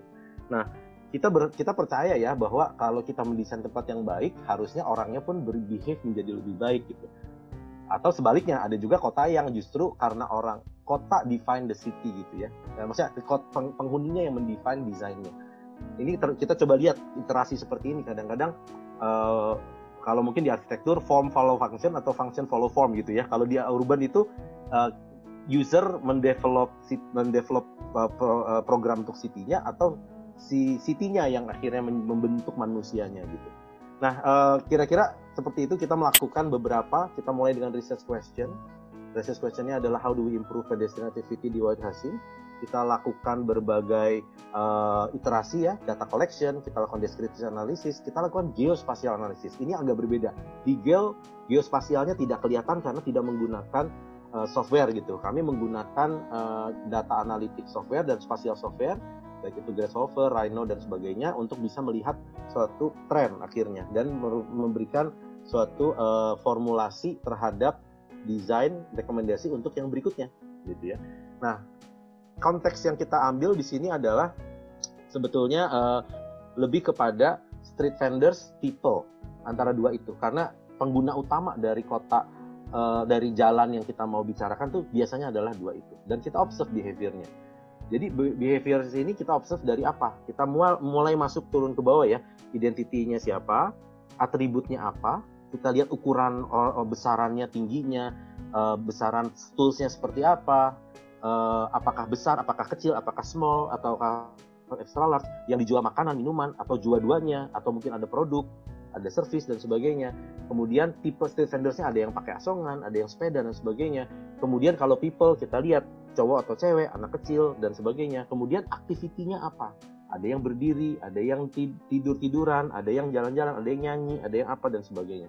Jadi dari aspek-aspek ini akhirnya kita menggunakan coding gitu ya, masing-masing kita berikan kodenya, apa sih yang mereka lakukan, dan dari situ kita bisa berharap mendapatkan suatu uh, visual proof ya. Jadi kita melakukan input data. Jadi kita reading dulu nih, kita reading dulu kita masukin video jadi kita bawa ada relawan sekitar mungkin dua dua lusinan relawan yang bekerja siang malam pagi siang malam berbeda waktu dan kita rekam semuanya dan kita masukkan rekaman itu dan mapping menggunakan Google My Maps.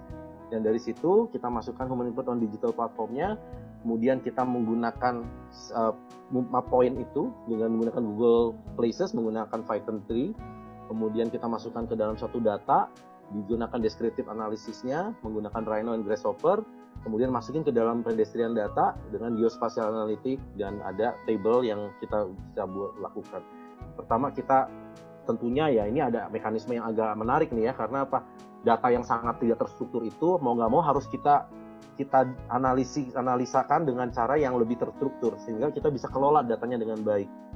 Nah dari situ kita mulai melihat ternyata ada finding findings yang menarik gitu ya, finding menarik mulai dari orang umur berapa sih yang pakai tanah uh, Jalan Wahid Hashim, terus mereka ngumpulnya di mana sih, terus uh, gender yang mana? Yang misalnya ngumpul di mana? Kita lihat misalnya ya ibu-ibu gitu. Ternyata kalau jalan di Wahid Hasim lebih banyak ada di sisi selatan nggak di sisi utara. Bingung kan? Nah kenapa gitu? Nah itu yang itu tapi data itu yang berbicara dan kita jadi tahu oh kalau ibu-ibu lebih senang ternyata di sisi yang mungkin di sebelah kirinya tuh ada uh, toko ada hotel ada kafe gitu ya tapi kalau yang di sisi kanan mungkin lebih ke Eh, jalur-jalur yang lebih besar tapi memang tidak tidak ada suatu aktivitas gitu di sana. Kemudian juga untuk age gitu ya, kita lihat ternyata sebaran orang-orang tua dan anak-anak muda itu ternyata berbeda-beda gitu. Dan dari sini kita bisa mendapatkan kesimpulan-kesimpulan tertentu dan kita menggunakan e, misalnya dengan data tersebut ya, kita menggunakan algoritma terus kita lihat oh jadi kalau orang yang di sisi ujung ini ini lebih banyak orang yang ternyata bergerak dengan jalan eh, dengan lari atau bergerak. Ternyata yang kalau sisi yang sisi selatan itu ternyata lebih banyak orang yang duduk atau men, men, sambil melihat. Atau karena apa? Pedestriannya mungkin uh, cukup lebar gitu dan dari pedestrian yang cukup lebar dengan tipe orang-orang yang bergeraknya seperti apa berarti kita bisa tahu di daerah mana yang paling optimal untuk menempatkan tempat duduk jadi jangan memberikan tempat duduk di tempat yang satu mungkin terlalu sempit atau kedua tidak ada orang yang lewat di sana Nah, dari situ jadi kita mulai tahu, oh oke, okay, mana ada nggak sih untuk tempat duduk, berapa sih besarannya, dan kira-kira uh, ukur uh, secara desain yang seperti apa yang membuat kursi ini tidak mengganggu lalu lalang orang gitu. Nah itu itu hal yang akhirnya kita dapat setelah kita melakukan riset. Nah ini contoh-contoh yang kita inilah. Jadi daerah mana yang lebih crowded, daerah mana yang perempuan dan yang laki-laki, tipe aktivitinya seperti apa, dan setelah kita ambil observasi ini, kita baru sadar, oh jadi kemarin pada saat kita bikin po, tempat duduk salah, eh bukan di situ gitu. Karena ya kita pikir kita kan menggunakan standar ya, menggunakan pemikiran kita, ah, ini kan tempatnya bagus, depannya ada kafe misalnya, kita bikin tempat duduk ternyata memang nggak banyak orang yang nongkrong di sana. Nah dari situ kita mendapatkan suatu ya suatu um, istilahnya uh, masukan yang luar biasa gitu dan ternyata berguna gitu ya. Nah ini tim yang terlibat nih banyak ya. Kita pakai volunteers, kita ajak teman-teman untuk pertama ya uh, melakukan studi-studi uh, di lapangan, kemudian juga kita ambil video analisnya, dan ini melibatkan berbagai teman-teman ya. Ini terima kasih untuk teman-teman semua di sana. Ya kira-kira seperti itu, uh, Bu Cici, uh, Mas Dadi dan okay. Didi. Moga-moga uh, bisa di disarikan dan bisa jadi sesuatu yang menarik ya, karena ya memang agak panjang sih, tapi itulah kerjaan-kerjaan di Urban Institute sekarang. Oke, okay. uh, eh, thank you Bar. Uh, saya mau uh, sedikit me, uh, ini ya menang. Kalau saya uh, apa namanya uh, uh, kesimpulan saya salah, tolong perbaiki ya. Uh, tapi di awal itu uh, Barani mengatakan bahwa uh, saya agak khawatir karena memasuki konteks urban, gitu ya, hmm. dengan forum yang sebenarnya uh, di, uh, ya forum arsitektur gitu ya. ya Jadi kalau betul. menurut saya mungkin saya ini kasih uh, untuk menjembatani antara Dedi dengan uh, dengan Barani. Uh, menurut saya sebenarnya uh, kita produk kita membicarakan sebuah produk ya dan kita adalah sebagai uh, seseorang yang memiliki kemampuan untuk uh, mendesain terhadap produk itu cara berpikirnya menurut saya sama antara arsitek dengan urban designer. Cara berpikir. Karena kebetulan saya masih menjalani kedua-duanya ya. Cara berpikirnya dan kemampuan mendesain, cara mendesain, design thinkingnya itu sama. Yang membedakan adalah skala. Gitu ya. Yang membedakan adalah skala dan ketika skala berbeda, tentunya tingkat kerumitan juga berbeda. Nah, tetapi cara berpikir di, desain uh, itu menurut saya sih sebenarnya sama ya. Terus kemudian uh, ini saya menangkap dari, nah balik lagi ke persoalan skala dan tingkat kerumitan. kalau tadi Dedi mengatakan bahwa riset digunakan untuk membuktikan hipotesa dari project, langsung dari project, gitu ya, langsung dari, ketika dalam eh, proses menyelesaikan project, uh, proses riset itu terjadi, proses risetnya terjadi. Nah, sedangkan uh, di awal Barani sudah mengatakan bahwa dengan karena skala dan tingkat kerumitannya yang berbeda, sehingga riset itu perlu uh, sehingga dirasakan perlu membuat sebuah lembaga tersendiri di dalam uh, konsultannya untuk mensupport project, gitu ya. Kurang lebih salah satunya seperti itu. Kalau saya lihat yang dipaparkan tadi uh, kurang lebih riset digunakan untuk mereview desain yang sudah dibuat. Jadi ada suatu pengamatan reaksi-reaksi apa yang terjadi ketika desain yang dilakukan di ruang publik itu sudah dibuat gitu ya. Terus kemudian hmm, ya uh, riset juga digunakan untuk memperdalam atau mengidentifikasikan membuat rumus membuat rumus berdasarkan peristiwa-peristiwa yang terjadi pada konteks urban dalam uh, uh, dalam tidak hanya proyek yang dikerjakan kalau menurut saya, tapi juga dalam peristiwa. Jadi apakah ada uh, orang berkumpul yang tadi ya pasar pa, pa, papringan itu ya, itu kan sebenarnya bukan bukan proyeknya dulu, tetapi pengamatan terhadap terhadap aktivitas publiknya. Terus, nah ini yang terakhir karena skala urban itu dalam skala yang besar sehingga tidak diperlukan suatu bantuan atau uh, cara cara meriset yang lebih lebih advance ya, ya menggunakan data itu. Jadi uh, urbanism 4.0 kali ya.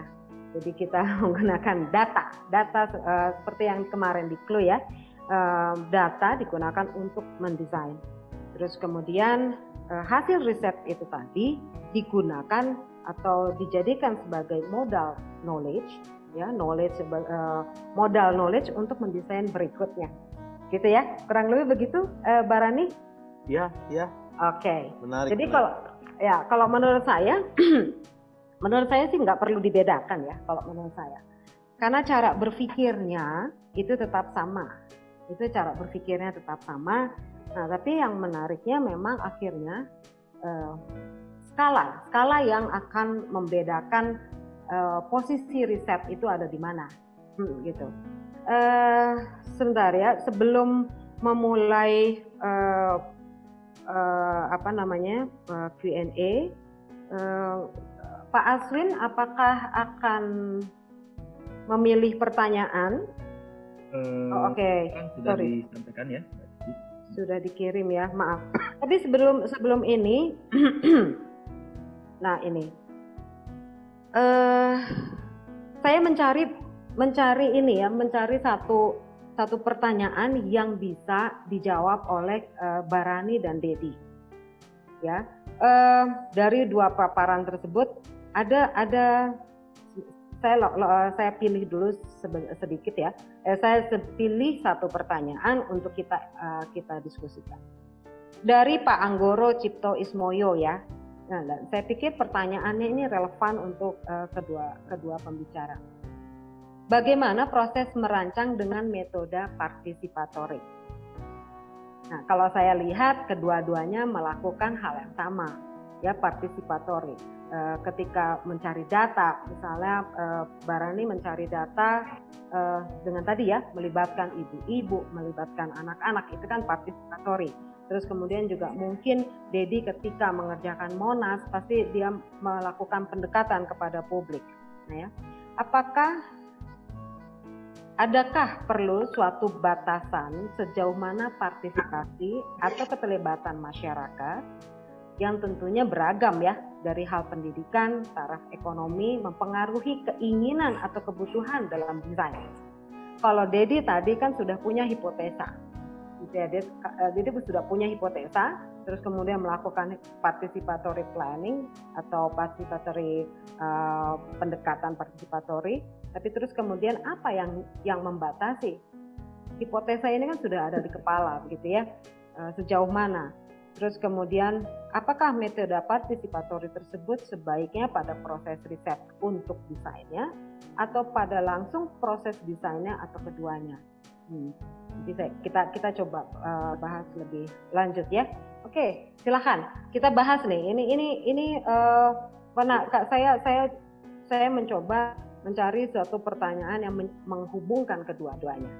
Oke, silahkan. Mungkin dari uh, Dedi boleh mungkin untuk pertanyaannya Pak Anggoro mungkin uh, saya jadi teringat uh, almarhum Pak Jukus jadi uh, tentang partisipator yang mungkin juga uh, Pak Cu juga sebetulnya juga melanjutkan konsep partisipator itu dari Pak Hasan Purbo ya.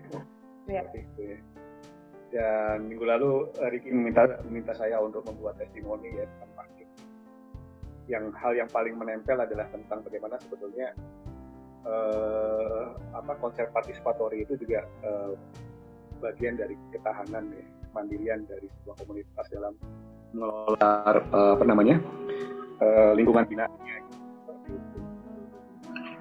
kemudian yang kedua adalah sebelum masuk ke jawaban saya sebenarnya um, kebetulan uh, tempat di mana saya studi tiga itu Sebenarnya adalah uh, desain uh, antrop, apa namanya desain antropologi ya. Jadi uh, di mana uh, lab saya ini juga memetakan atau membuat sebuah panduan gitu ya bagaimana melihat sebuah uh, area gitu ya dan komunitas gitu yang uh, mereka sebut sebagai desain survei gitu yang memetakan resources dan apakah itu alam lingkungan bahkan uh, manusia yang ada di dalamnya gitu untuk dipetakan uh, ya termasuk apa seperti itu. Nah dengan uh, dua hal itu sebetulnya uh, apa sebelum kalau uh, saya lebih melihat bagaimana sebenarnya memilih mungkin juga menjawab pertanyaannya ya. Jadi um, setiap kasus itu mungkin tidak bisa sama. Uh, faktor yang dilakukan itu juga uh, tergantung kasusnya seperti apa dan yang saya sebutkan tadi dengan pengalaman yang mungkin dalam proses riset S3 saya jadi memetakan dulu gitu sampai di mana gitu ya proses keterlibatan apa namanya keterlibatan uh, masyarakat itu di dalam pengambilan keputusan desain gitu. apakah um, apa karena dalam metode yang kita lakukan di apa beberapa riset uh, sebelumnya ya di kampus gitu ya dalam dalam proses praktek uh, mendesain gitu kan. Yang yang yang yang namanya hal tentang investigasi apa investigasi terhadap informasi-informasi uh, yang kita dap ingin dapatkan gitu ya dari usernya misalnya. Atau justru user masuk kepada skema pengambilan keputusan misalnya. Itu tergantung kepada bagaimana kita memetakannya gitu. uh, yang dalam pengalaman sih tidak sepenuhnya um, apa ya karena kita kan desainer atau arsitek atau desainer kan sebagai fasilitator ya.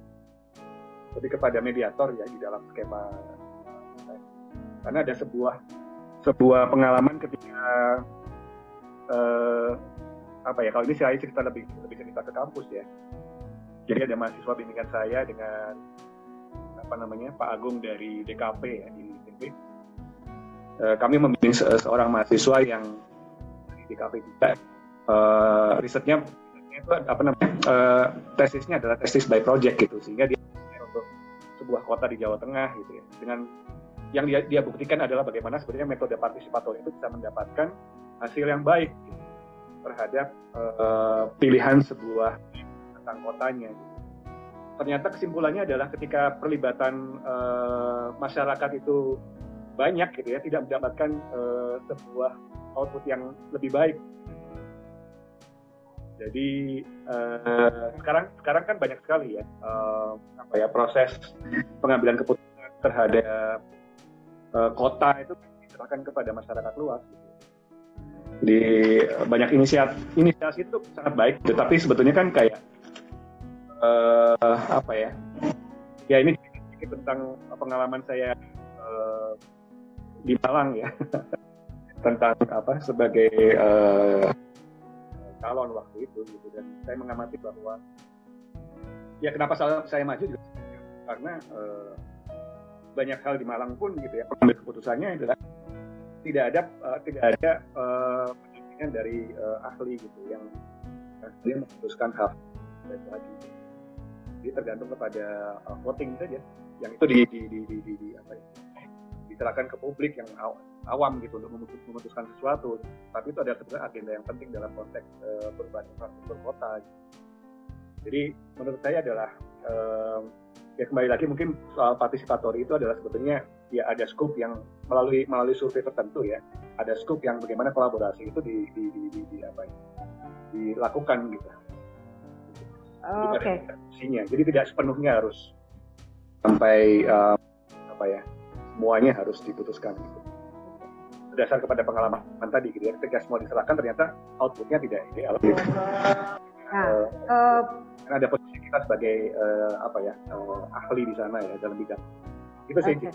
Uh, definisi output yang ideal itu bagaimana Det kalau misalnya dalam kasus ini? Ya mungkin juga nanti Barani bisa menimpali. Output yang lebih baik, output yang ideal itu kan sebenarnya uh, sangat apakah itu bersifat subjektif gitu ya. Kalau saya saya juga mengalami ya uh, uh, partisipatori pendekatan dengan partisipatori ini tidak tidak mudah tetapi sepertinya, uh, nah mungkin Dedi bisa mengatakan output yang lebih baik. Nah itu bisa di bisa dielaborasi lagi nggak, Ded? Maksudnya dengan output yang lebih baik itu seperti apa? Ya, sebenarnya partisipatori tidak diartikan sebagai menyerahkan semuanya kepada apa namanya uh, user ya atau masyarakat gitu. Jadi saya melihat partisipatori adalah sebetulnya dalam konteks kolaborasi. Oke, okay. konteks kolaborasi gitu ya. Iya, konteksnya adalah kolaborasi. Nah, kolaborasinya ini yang bermacam-macam ya. Seperti yang mungkin di sekarang dilakukan di alun-alun Majalengka gitu ya. Hmm, yeah. uh, apa namanya? Uh, kita kita uh, memilih adalah sebetulnya ini kan uh, proyek arsitektural. Ada skala urban karena dia adalah city square. Tapi saya melihat ini adalah sebetulnya sebuah agenda besar ketika apa namanya mengelola alun-alun Majalengka itu adalah part of rebranding kota gitu ya.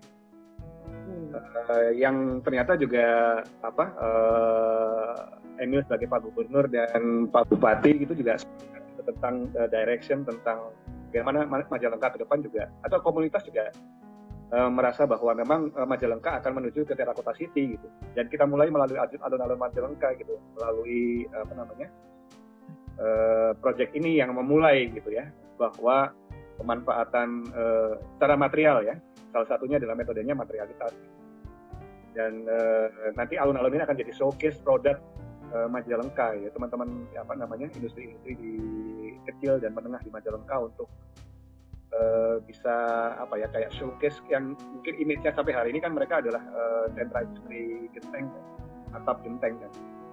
Tapi melalui alun-alun Majalengka ini kita ajak gitu ya yang itu yang saya sebut sebagai proses partisipatorinya adalah kita mengajak mereka untuk berpikir bersama tentang eksper, apa namanya eksperimen material-material baru yang dimanfaatkan gitu ya di dalam uh, apa ya diversifikasi produk gitu. kita kita, mengajar mereka berkolaborasi untuk memikirkan uh, produk lain gitu yang bisa mensupport kegiatan infrastruktur ya bukan hanya di Majalengka saja nanti malah bisa ke Jawa Barat atau uh, lebih besar lagi ke Indonesia. Oke, okay.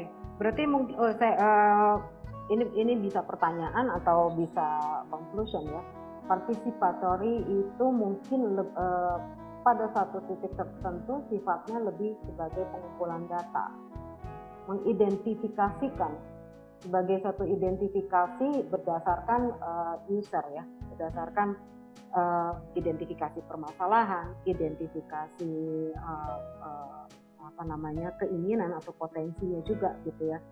Apakah bisa seperti itu ya, Dit ya? Uh, ya bisa seperti itu di uh, tahapan investigasi atau dalam prosesnya ada sesuatu gitu ya atau bahkan mungkin ekstrim yang tadi gitu ya bahwa untuk memutuskan uh, desain tapi itu kan ter tergantung uh, apa ya uh, ya yang saya bilang bahwa ada case by case nya tadi gitu ya bahwa uh, sejauh mana keterlibatan itu okay. uh, apa namanya diputuskan melalui apa ya justru juga ada kajian juga kita gitu ya untuk bagaimana perlu diserahkan atau tidak gitu ya. Karena uh, apa namanya ya kita ada kewajiban juga untuk mengontrol alur, alur ya setiap keputusan itu. Tapi saya kira uh, kolaborasi atau partisipatornya adalah tidak hanya dalam konteks desain saja. Bisa lebih dari itu. Uh, apa ya ini yang, yang saya sebut gitu ya. Mendesain alun-alun Majalengka tapi juga ternyata efeknya akan ada putaran apa ya kegiatan ekonomi baru gitu. Apa ya yang disebut sebagai diversifikasi jadi ada ada ada ada ada apa ya? Karena kan uh, Jatiwangi industrinya kan kolaps kan? Karena sekarang kan juga rumah-rumah kan banyak menggunakan uh, atap ringan ya. Jadi kita mengajak melalui alun-alun Majalengka saya jadikan media gitu untuk uh, apa ya memikirkan sebuah apa development dari material baru. Itu kan juga okay. salah satu partisipator tidak hanya investigasi apa saya investigasi.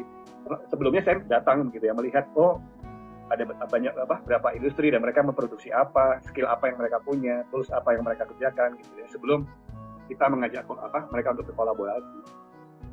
Oke, okay, partisipatori diartikan kalau uh, sebagai bentuk kolaborasi ya, Det ya sehingga ya. memang tepat guna pada akhirnya ya si produk yang yang entah itu ruang entah itu bangunan itu akhirnya menjadi tepat guna dan oleh user oleh penggunanya ya. Oke okay, uh, eh, Barani gimana Bar? Kebarkan ada ya. sedikit aja.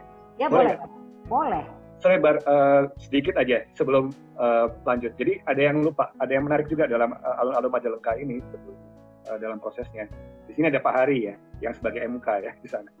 Jadi um, apa kita punya plan di tahap kedua ini sebenarnya juga melibatkan anak-anak uh, di dalam kegiatan untuk supaya mereka juga punya rasa memiliki gitu ya.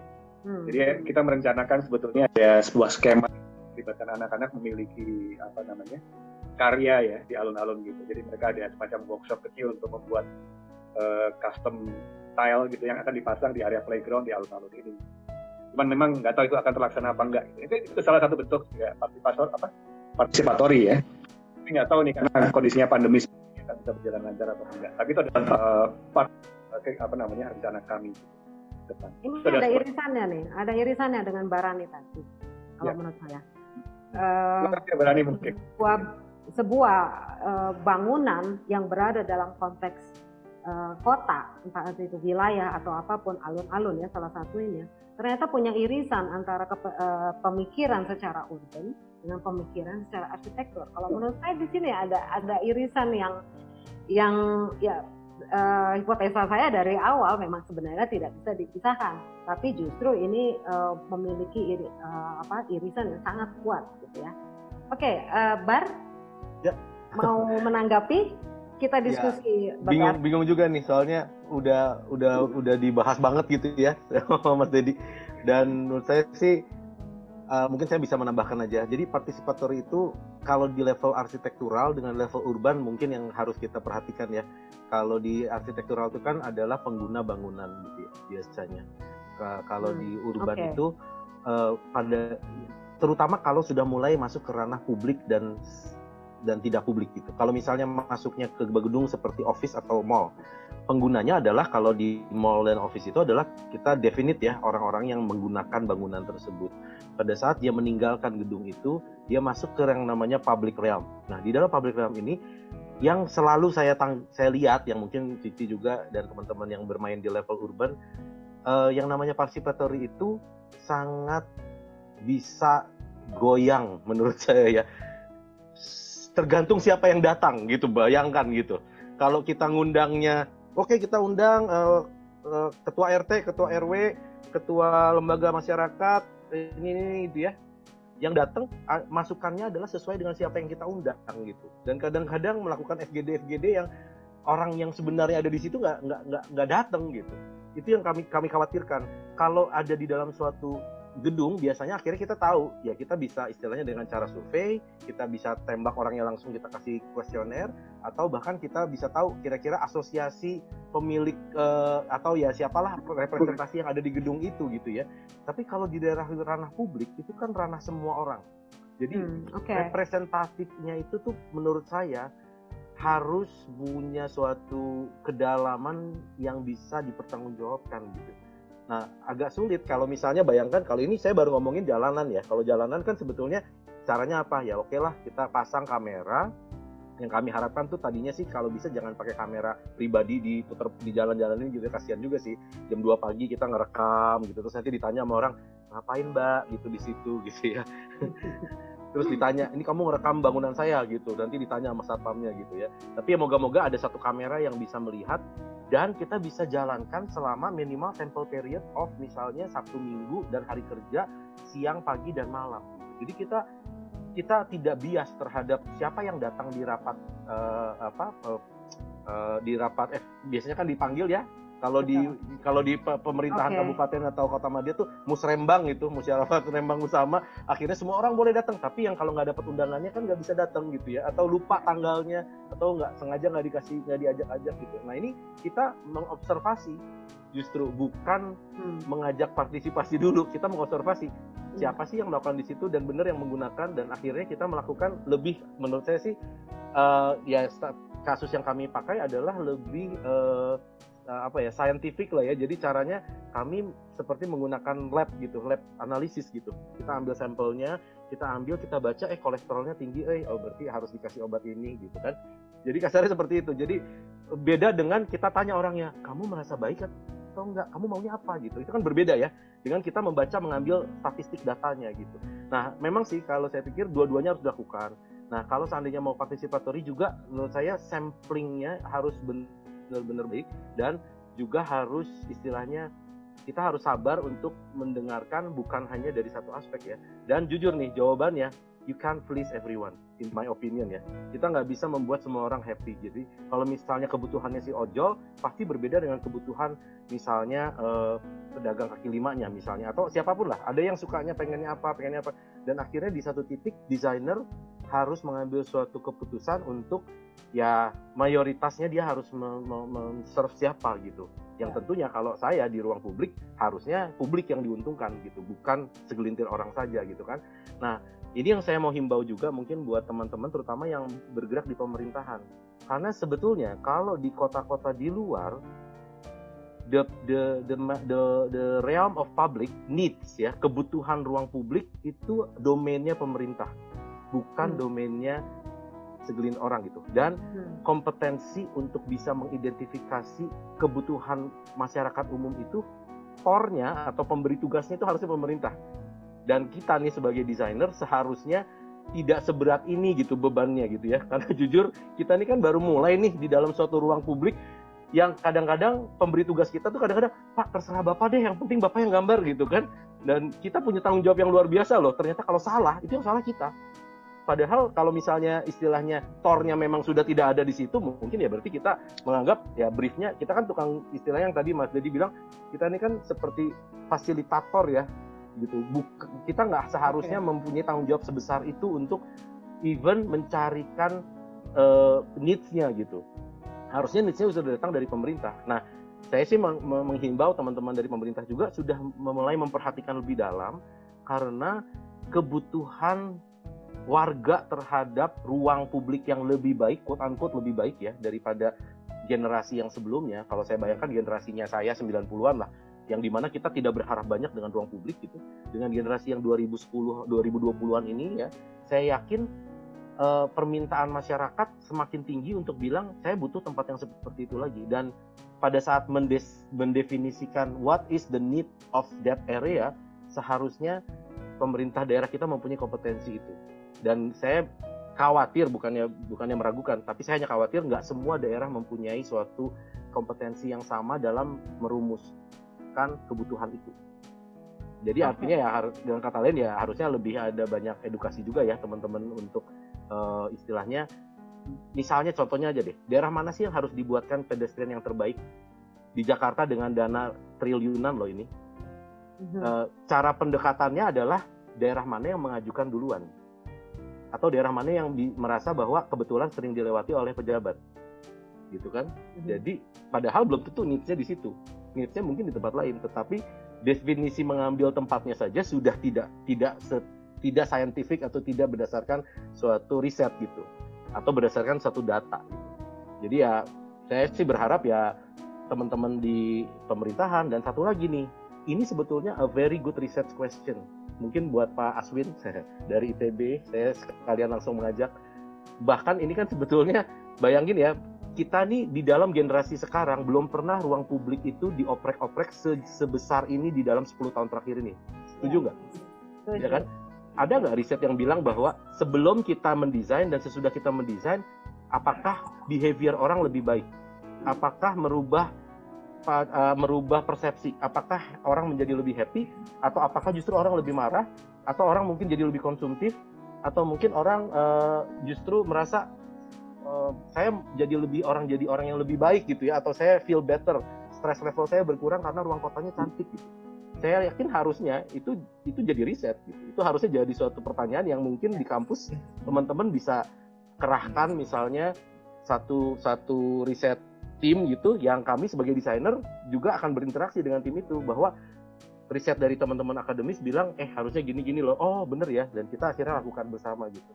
Mungkin ya tiga tiga tiga triangle ini desainer pemerintah dan akademisi di tengah di sekelilingnya adalah user gitu itu menjadi apa ya triangle of uh, strength gitu untuk memperkuat apa uh, performance perkotaan ruang publik di perkotaan kita gitu kira-kira gitu sih yang saya bilang ya oke okay. uh, uh, Pak Aswin saya cuma mau nyata uh, tolong ingatkan kalau waktunya sudah habis karena kayaknya saya kalau saya saya akan bablas aja terus ya akan kalau lagi asik ya biarin aja gitu ya uh, yeah. tapi uh, uh, garis garis uh, highlightnya di di dalam pertanyaan ini adalah user pengguna ya penggunanya dilihat dari kacamata seorang arsitek dan pengguna dilihat dari kacamata seorang uh, seorang desainer.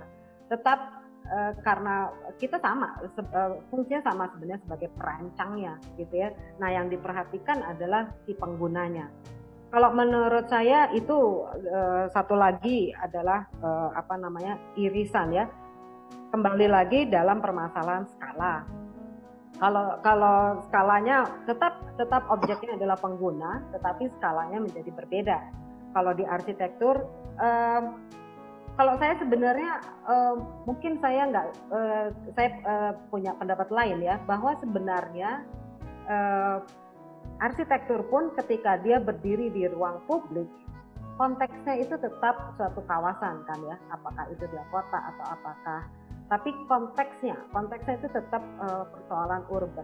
Nah, Dedi berhasil uh, uh, mengidentifikasikan usernya mungkin karena spesifik, karena yang menggunakan si building. Kalau Barani mengatakan ruang publik, penggunanya itu tidak spesifik, terlalu banyak si, uh, ininya apa namanya uh, jenisnya begitu ya ada pedagang asongan, ada tukang ojek, ada orang pegawai kantoran dan sebagainya. Jadi usernya yang menjadi tidak spesifik.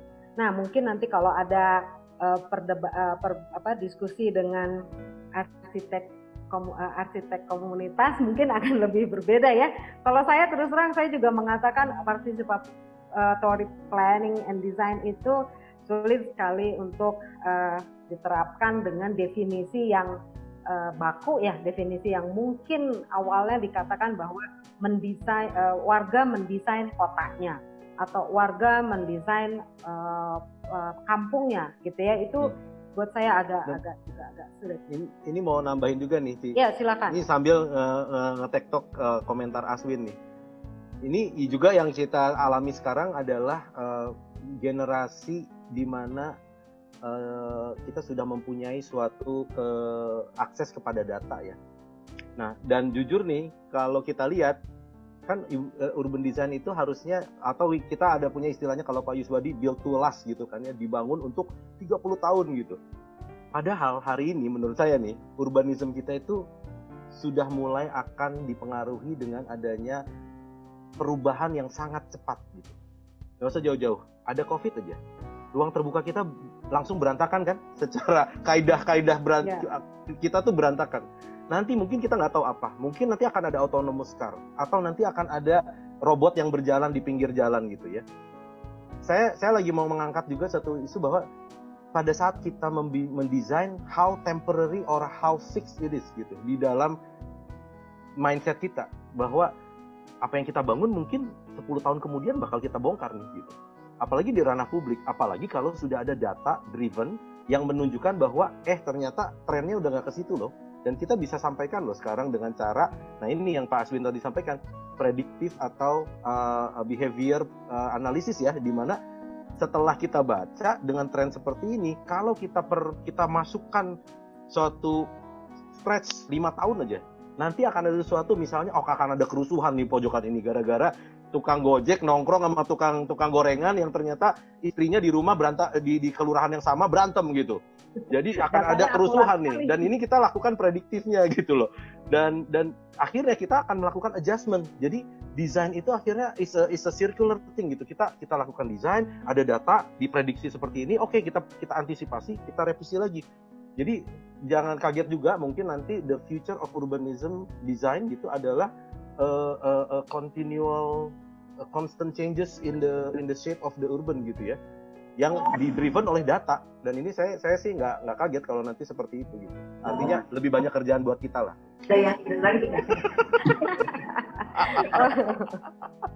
Uh, tapi ini menarik ya kalau misalnya riset uh, riset itu selalu ber uh, harus mengandalkan data ya kan? Semakin tajam riset uh, tentunya data akan seharusnya semakin akurat atau bahkan semakin lengkap menurut saya tidak berlaku uh, berlaku untuk kedua aspek ya arsitektur maupun urban design. Misalnya dalam arsitektur ya, pasti Dedi ketika me, me, me, mendesain Monas kan mencari data kan, mencari data-data yang desainnya lama atau sebagainya dan sebagainya gitu ya. Nah itu itu kan sebenarnya data sebagai modal dari riset. Nah, kalau kalau sekarang mungkin e, karena karena persoalan skala, maka e, Barani mengatakan harus membutuhkan e, suatu e, tools ya tools tools e, yang lebih canggih lah ya semuanya harus ber, berbasis nah, bagaimana nih? Apa saya saya pengen tanya nih, data sebagai modal riset uh, untuk di dunia arsitektur sendiri bagaimana ya? Apakah pernah data-data arsitektur itu uh, yang yang sudah dimiliki itu kemudian menjadi modal menjadi modal knowledge untuk uh, sebuah desain-desain baru terutama jadi, jadi banyak sekali banyak sekali mendapat proyek proyek proyek-proyek yang mengerikan ya. Kayak Monas gitu. Itu buat saya terus terang tanggung jawabnya berat sekali loh tanggung jawabnya sangat berat terus kemudian GBK ya GBK terus um, alun-alun itu itu itu pasti harus berdasarkan sebuah riset gimana Dad? Yeah, kalau kalau Barani kan tadi sebenarnya kalau menurut saya Barani sudah menjelaskan proses risetnya. Ya, Barani sangat clear menjelaskan proses risetnya. Nah mungkin yeah. jadi bisa tambahkan sedikit nih sebelum uh, masuk kepada data research ya, uh, mungkin juga ada beberapa pertanyaan tentang bagaimana hal tentang hipotesa ya. Tapi kembali lagi bahwa kalau uh, saya pribadi melihat bahwa yang saya jelaskan tadi bahwa dalam proses ya khususnya di labo itu juga apa kita udah menstrukturkan apa menstrukturkan prosesnya riset kan gitu ya um, apa namanya? Uh, sorry agak blank nih. Jadi um, tentang data yang ditanyakan ya sama ya. Um, nah oh ya karena kita dudukan desain dan atau struktur riset begitu ya. Kita pasti yang saya saya, saya sebutkan melalui apa uh, yang ada slide yang tentang bagaimana di setiap uh, desain itu uh, kayak ada hipotesa yang dibuktikan. Ya, ya. Nah, um, ini juga apa ya? tentang hipotesa itu juga sebetulnya uh, juga sedikit bias antara bukan bias ya, artinya saya apa saya sendiri juga sebetulnya mem, mem, mem, apa ya? Jadi nah. kayak di kampus juga sebetulnya melakukan riset juga sebetulnya ada intuisi atau hipotesa yang karena gini dalam uh, meriset gitu ya, atau dalam mendesain uh, itu tidak akan apa ya jalan uh, sempurna ketika kita tidak tahu jawabannya. Jadi kalau kalau kalau banyak arsitek atau desainer kan kayak loncat gitu ya, kayak sudah mensketsa itu adalah sebetulnya udah sebuah apa ya begitu ada dapat core itu langsung sketsa itu adalah outputnya begitu ya. Nah menurut saya itu adalah sebuah uh, apa proses untuk me membuat hipotesa. Sama saja dalam riset di kampus sebetulnya juga begitu. Uh, apa kita sebagai peneliti atau mahasiswa juga sebelum riset dilakukan harus tahu jawabannya dulu. Hmm. Karena harus tahu jawabannya dulu dan uh, kita akan membuktikan menuju jawaban yang kita asumsikan tadi. Gitu. Ah, okay. nah, hal hal tentang memilih data yang saya yang saya sebutkan tadi adalah sebetulnya kita harus uh, apa ya mungkin punya kalau kalau saya punya metode adalah mem, mem, memilih batasannya dulu dan dat, setelah itu data apa yang kita perlukan gitu ya dan konteksnya gitu sesuai dengan kata kunci apa kata-kata kunci yang kita pilih gitu. jadi nggak nggak nggak nggak nggak nggak hal yang sifatnya general gitu ya uh, dalam setiap setiap apa ya uh, pekerjaan pasti akan pencarian data akan uh, apa ya berbeda-beda kalau menurut saya. Tapi lebih kepada itu sebetulnya gini, um, saya mungkin lebih cenderung punya pendapat yang apa ya, mungkin saya nggak nggak ingin terjebak kepada arsitektur atau urban. Ya, Bukan ya. karena saya saya juga berada pada ranah yang berbeda ya. Itu yang menjadi menarik sih. Saya ya. mengajarnya di desain produk. Jadi kayaknya juga akan ada ada perspektif yang berbeda. Maksud saya adalah bahwa tren ke depan ya. Mungkin saya kira juga uh, apa namanya si Barani juga tanpa sadar sebetulnya juga meskipun teman-teman di Urban Plus uh, menyebutnya ya atau Cici mungkin ya sebagai urban designer gitu ya bukan arsitek. Tapi secara tanpa sadar adalah sebetulnya uh, dalam proses bekerja atau merisetnya pun saya kira juga berkolaborasi dengan uh, teman-teman yang lain. Seperti yang dilakukan si Barani di apa namanya Urban Gorilla ya, kan mungkin kenal Siska ya. Hmm kan di TIDA atau kan mungkin partnernya Urban Plus ya dalam beberapa riset. Siska itu mahasiswa saya produk gitu. Oh oke. Okay. Oh, okay. Dan dia juga belajar di lab yang sama di Jepang. Jadi, jadi, jadi saya kira juga ya apa membantu Mas Igi juga menjadi sangat menarik ketika program desainer itu juga tidak berfokus lagi hanya kepada mendesain artefak gitu ya, tapi mendesain manusia bahkan bahkan mendesain uh, komunitas gitu. Apa itu yang dikerjakan oleh Mas Igi sekarang kan gitu ya. Magno dan sepeda gitu uh, tools aja gitu bahwa membuktikan bahwa dia juga merancang atau papringan itu adalah part of ya. Iya itu adalah tools aja bahwa ada ada ada apa ya ada goals yang lebih lebih besar lagi gitu ya sampai mendesain manusia gitu mm-hmm. uh, jadi bukan uh, fisik gitu seperti itu jadi yeah, yeah.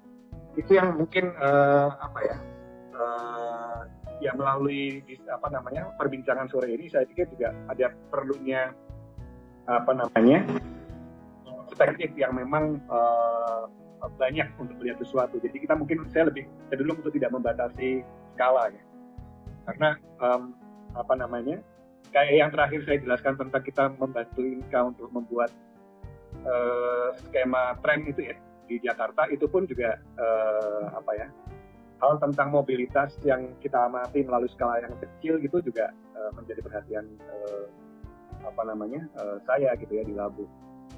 Jadi yang saya sebutkan tadi dari apa kalau yang kecil dan besar itu tidak ada apa ya dia sangat sangat berhubungan gitu ada punya linkage yang sama terhadap sesuatu bukan, hal gitu.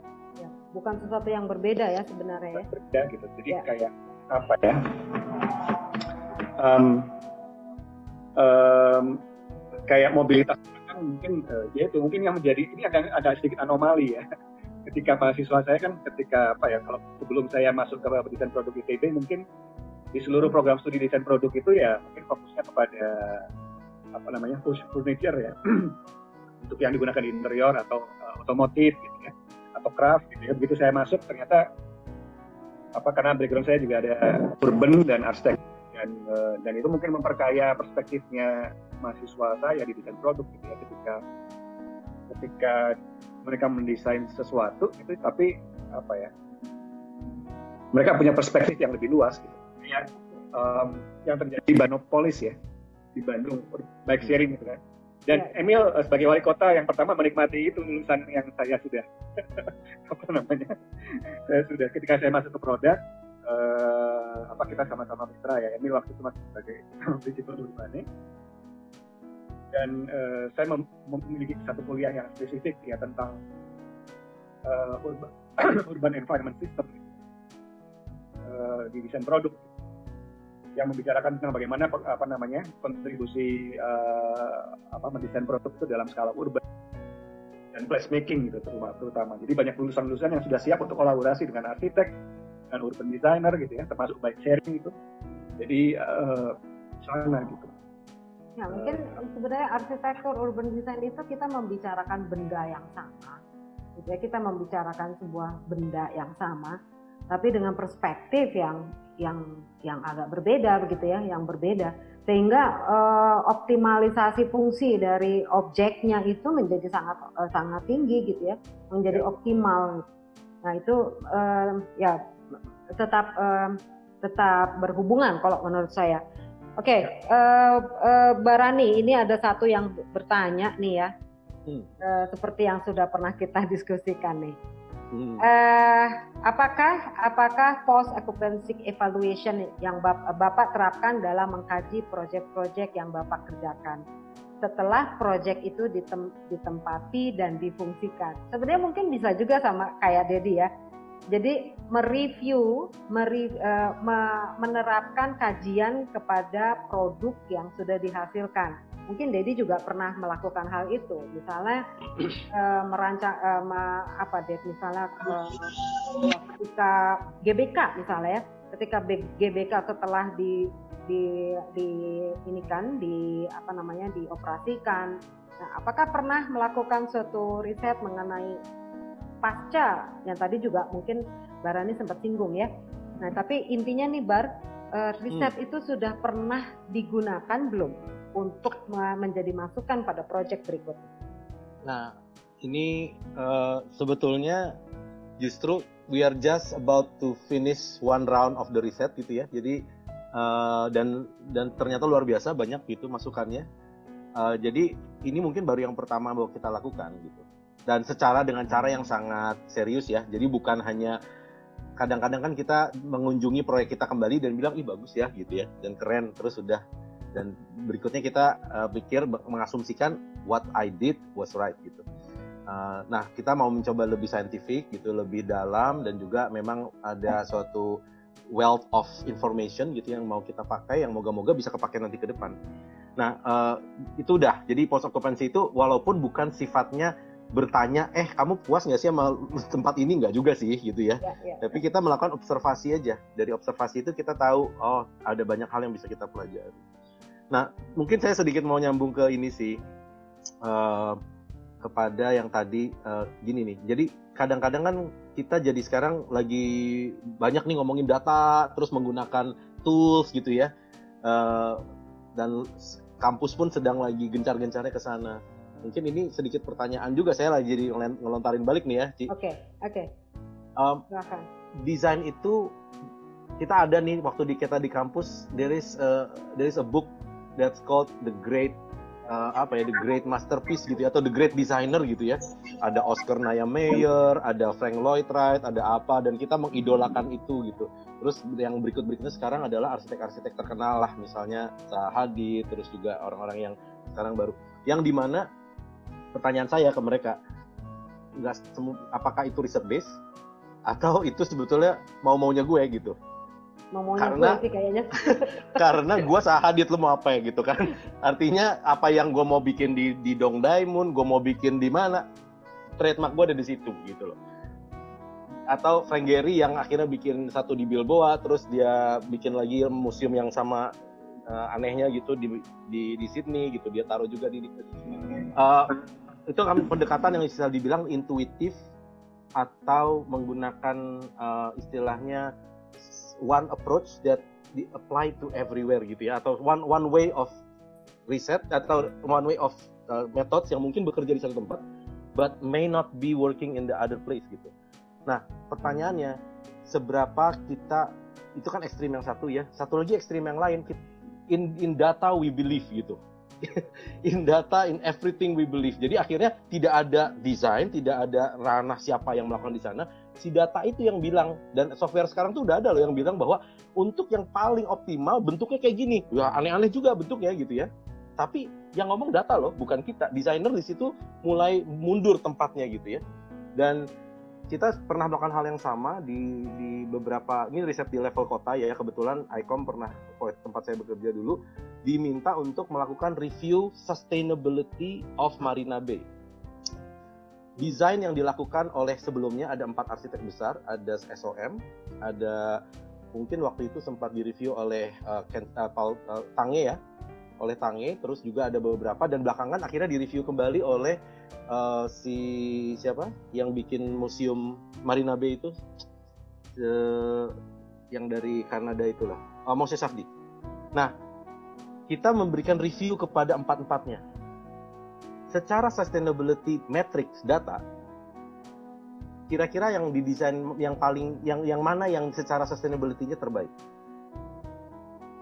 Ternyata?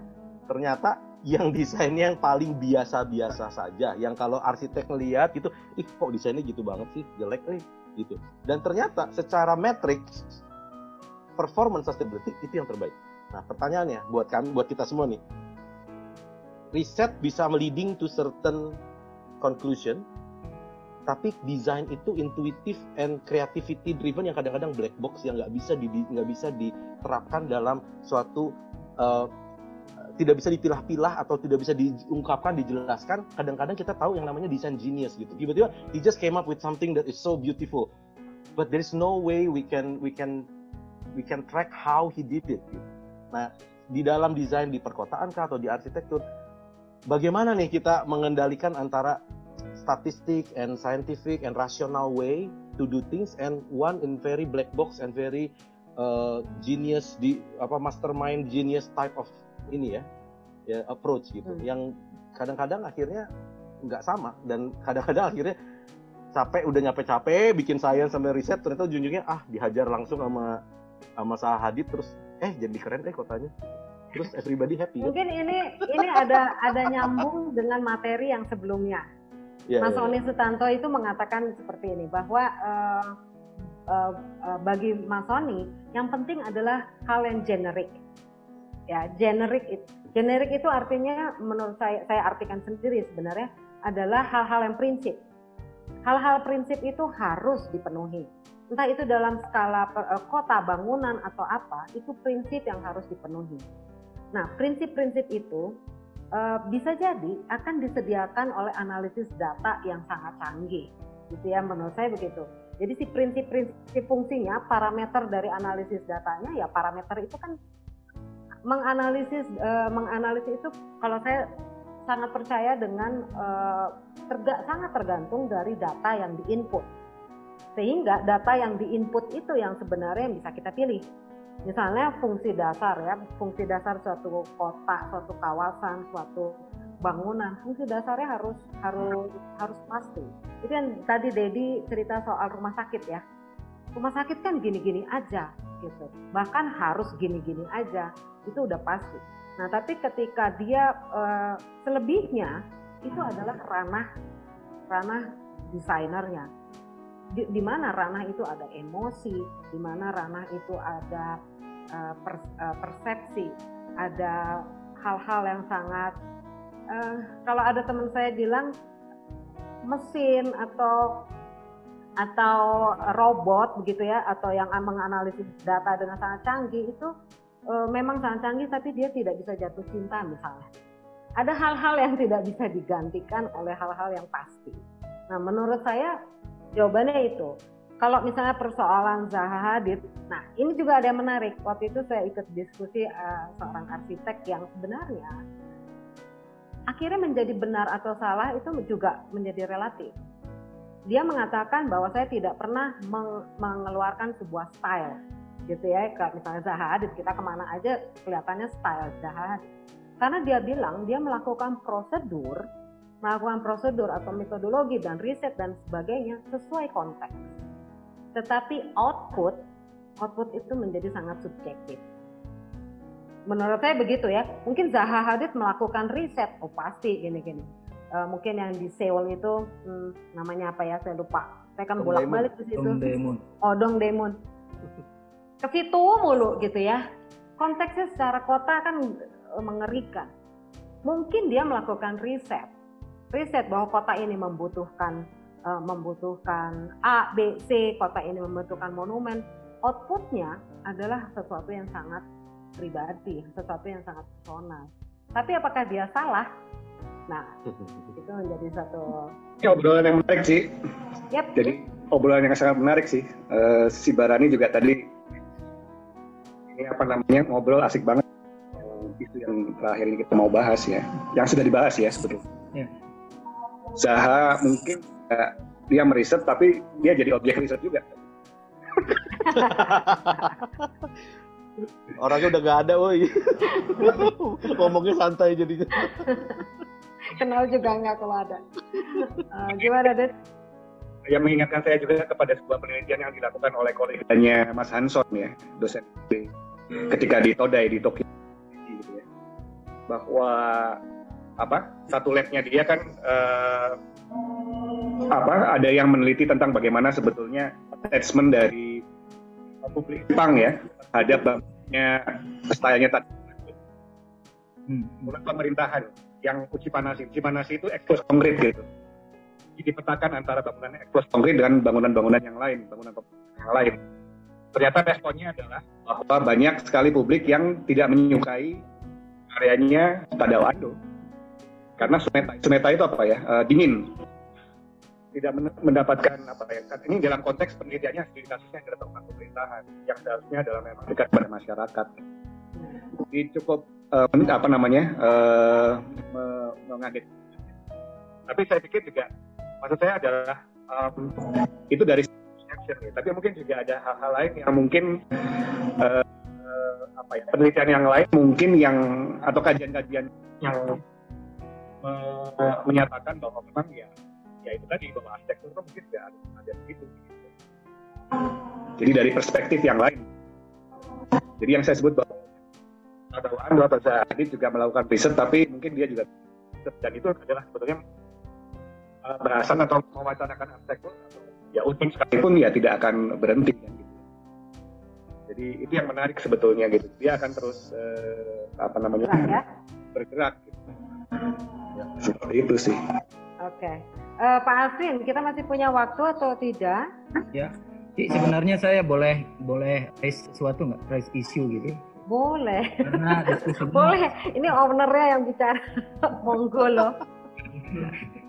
uh, ya, karena diskusinya jadi sangat menarik ya, karena di di awal kita menggali posisi proses perancangan, sebenarnya ada semacam hidden bukan hidden ya agenda untuk isu terkait dengan tadi Barani sudah mulai mengkoin uh, mengetengahkan data driven design ya. Jadi kebetulan karena uh, saya uh, kurang lebih menggeluti uh, computational design jadi uh, saya jadi sangat sangat tertarik dan sangat ingin ingin mengetahui perkembangan itu tadi disampaikan bahwa pada pada akhirnya beberapa waktu lalu saya mengikuti workshop dengan uh, Muhammad Maki dan Milad dari uh, EE School. Jadi mereka saya bertanya bahwa apakah ada kemungkinan nantinya manusia itu akan dikembalikan sebagai desainer itu sebagai orang yang menjustify opsi-opsi dari solusi desain. Tadi dari disampaikan oleh Barani bahwa nantinya mesin itu akan berbasis data, itu akan mampu menganalisis multi objektif, memprediksi sehingga mengeluarkan solusi. Nah, peran dari akhirnya akan memilih di antara uh, apa hierarchical solution itu mana yang menurut dia tidak harus average-nya best ya, tapi yang tadi intuisi masuk di situ gitu. Jadi uh, tentu saja kalau multi objektif itu sangat rumit sehingga tidak mungkin bisa memaksimalkan semua objektif gitu. Pasti ada satu B, satu enggak, apalagi ada yang bertolak belakang. Nah ini di ranah di ranah arsitektur atau di ranah yang lebih uh, lebih uh, lingkupnya lebih kecil dan di ranah yang lingkupnya lebih besar.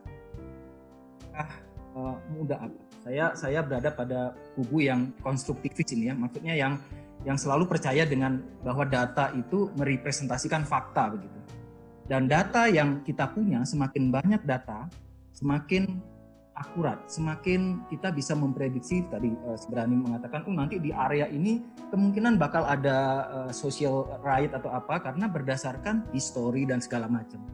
Nah pertanyaannya adalah ketika riset itu akan di, dimasukkan ke dalam ke dalam proses mendesain, bagaimana posisi dari arsitek ya terhadap ini sebenarnya pertanyaan dari beberapa kolega ya, apakah domain arsitek itu terganggu ya dengan adanya itu tadi bahwa data yang menyelesaikan yang memberikan solusi itu adalah data balik-balik ke data. Kita diposisikan sebagai yang punya intuisi yang data apa e, mesin tidak punya intuisi menyeleksi apakah itu berarti eh, posisi kita domain kita itu terganggu nanti tergerus oleh eh, apa data scientist dan segala macam itu bagaimana Win ini uh, ya. komputernya anggota IAI SK ber SK nggak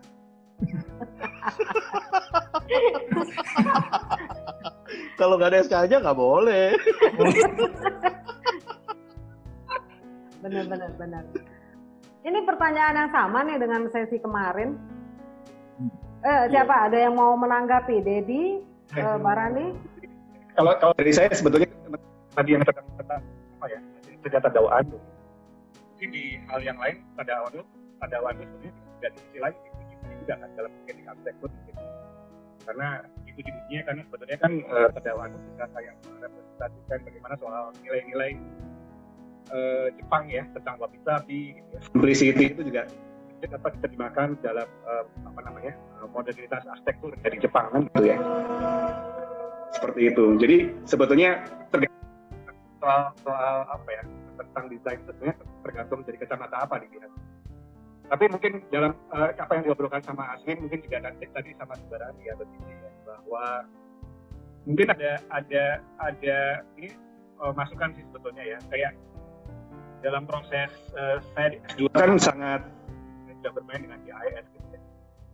Kemudian di kenapa saya memilih S3 karena sebenarnya saya menginginkan sebuah balancing gitu terhadap uh, perspektif uh, saya melihat sesuatu Nah ini yang sebetulnya yang uh, perlu juga saya sampaikan di sini bahwa uh, mungkin uh, kita ke depan ini sangat penting ya, jangan depend on numbers sebetulnya.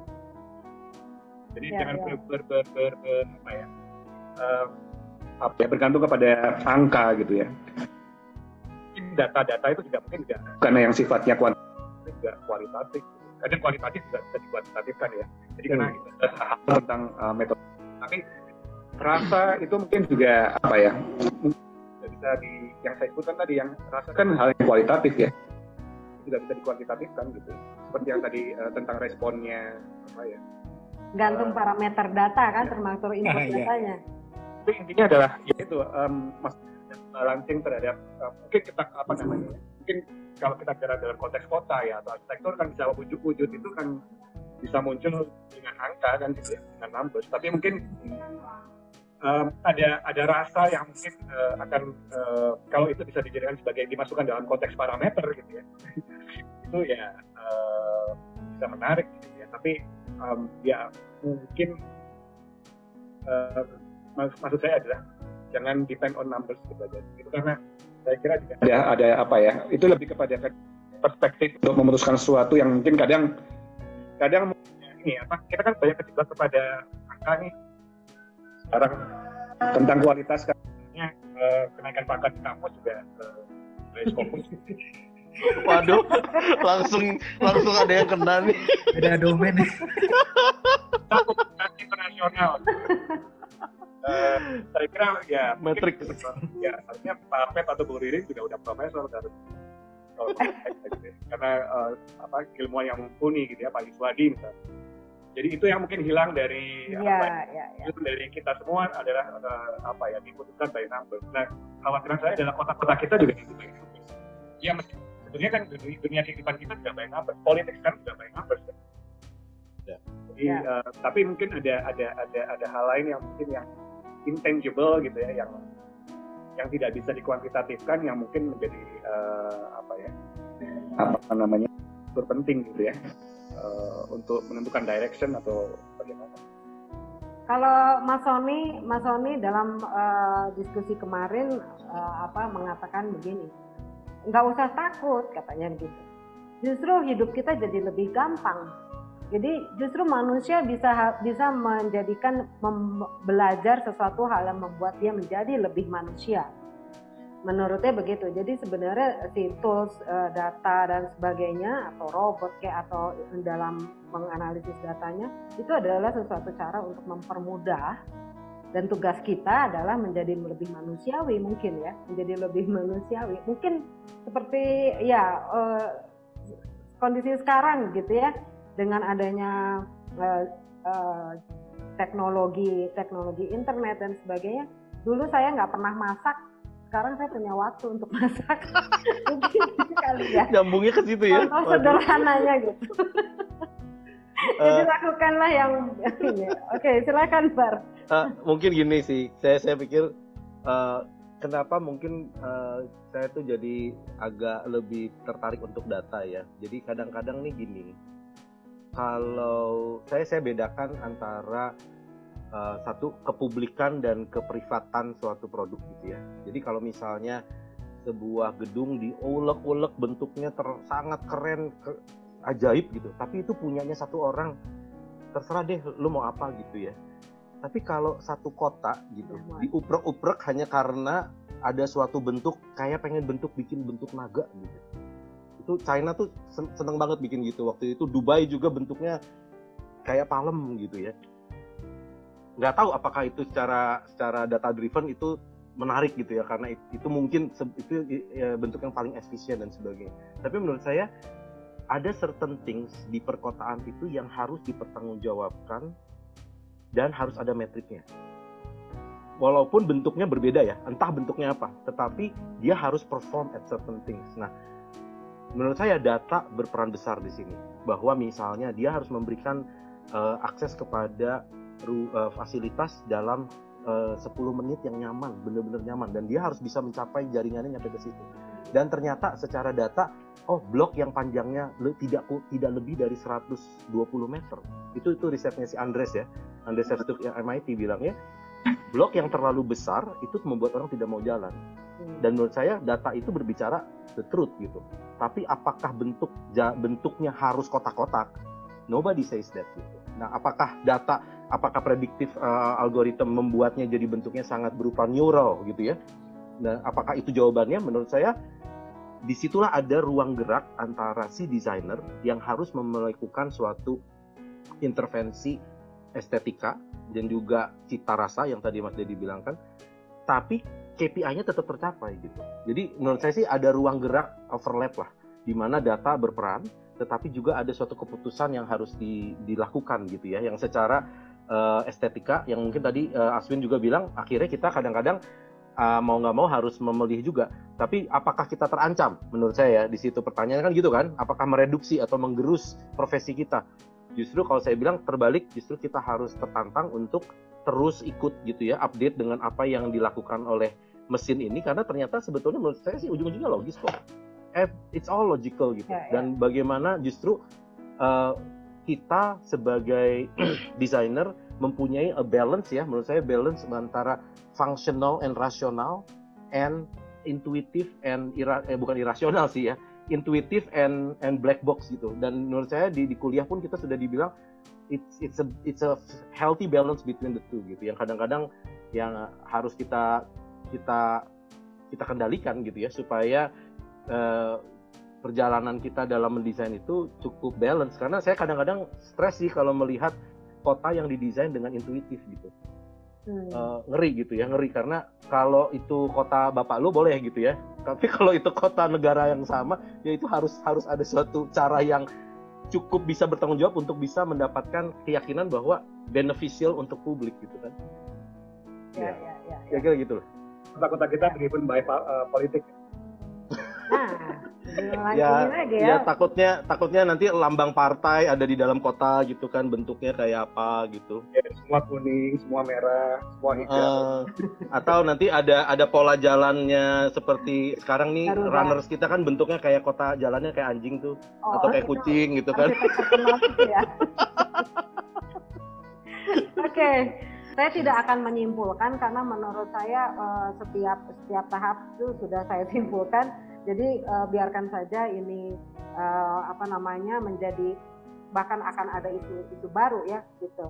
Konteks pembicaraan hari ini riset dalam desain ya. Jadi mungkin uh, sebagai penutup riset itu tidak pernah uh, berhenti karena riset itu akan terus continue ya. Jadi peneliti itu akan melanjutkan peneliti-peneliti sebelumnya gitu. Ya. Jadi dalam konteks desain pun yakini bahwa desain itu tidak akan berhenti juga. Dia akan sustain terus akan di apa ya dibahas dan diperbaiki terus gitu ya, terus menerus gitu. Ya, ya. Terima kasih, Dad. Ya, dalam Terima konteks riset kita harus mencari yang baru. Itu sih kalau dari saya. Oke, ya. Barani Terima kasih Mas Dedi. Okay.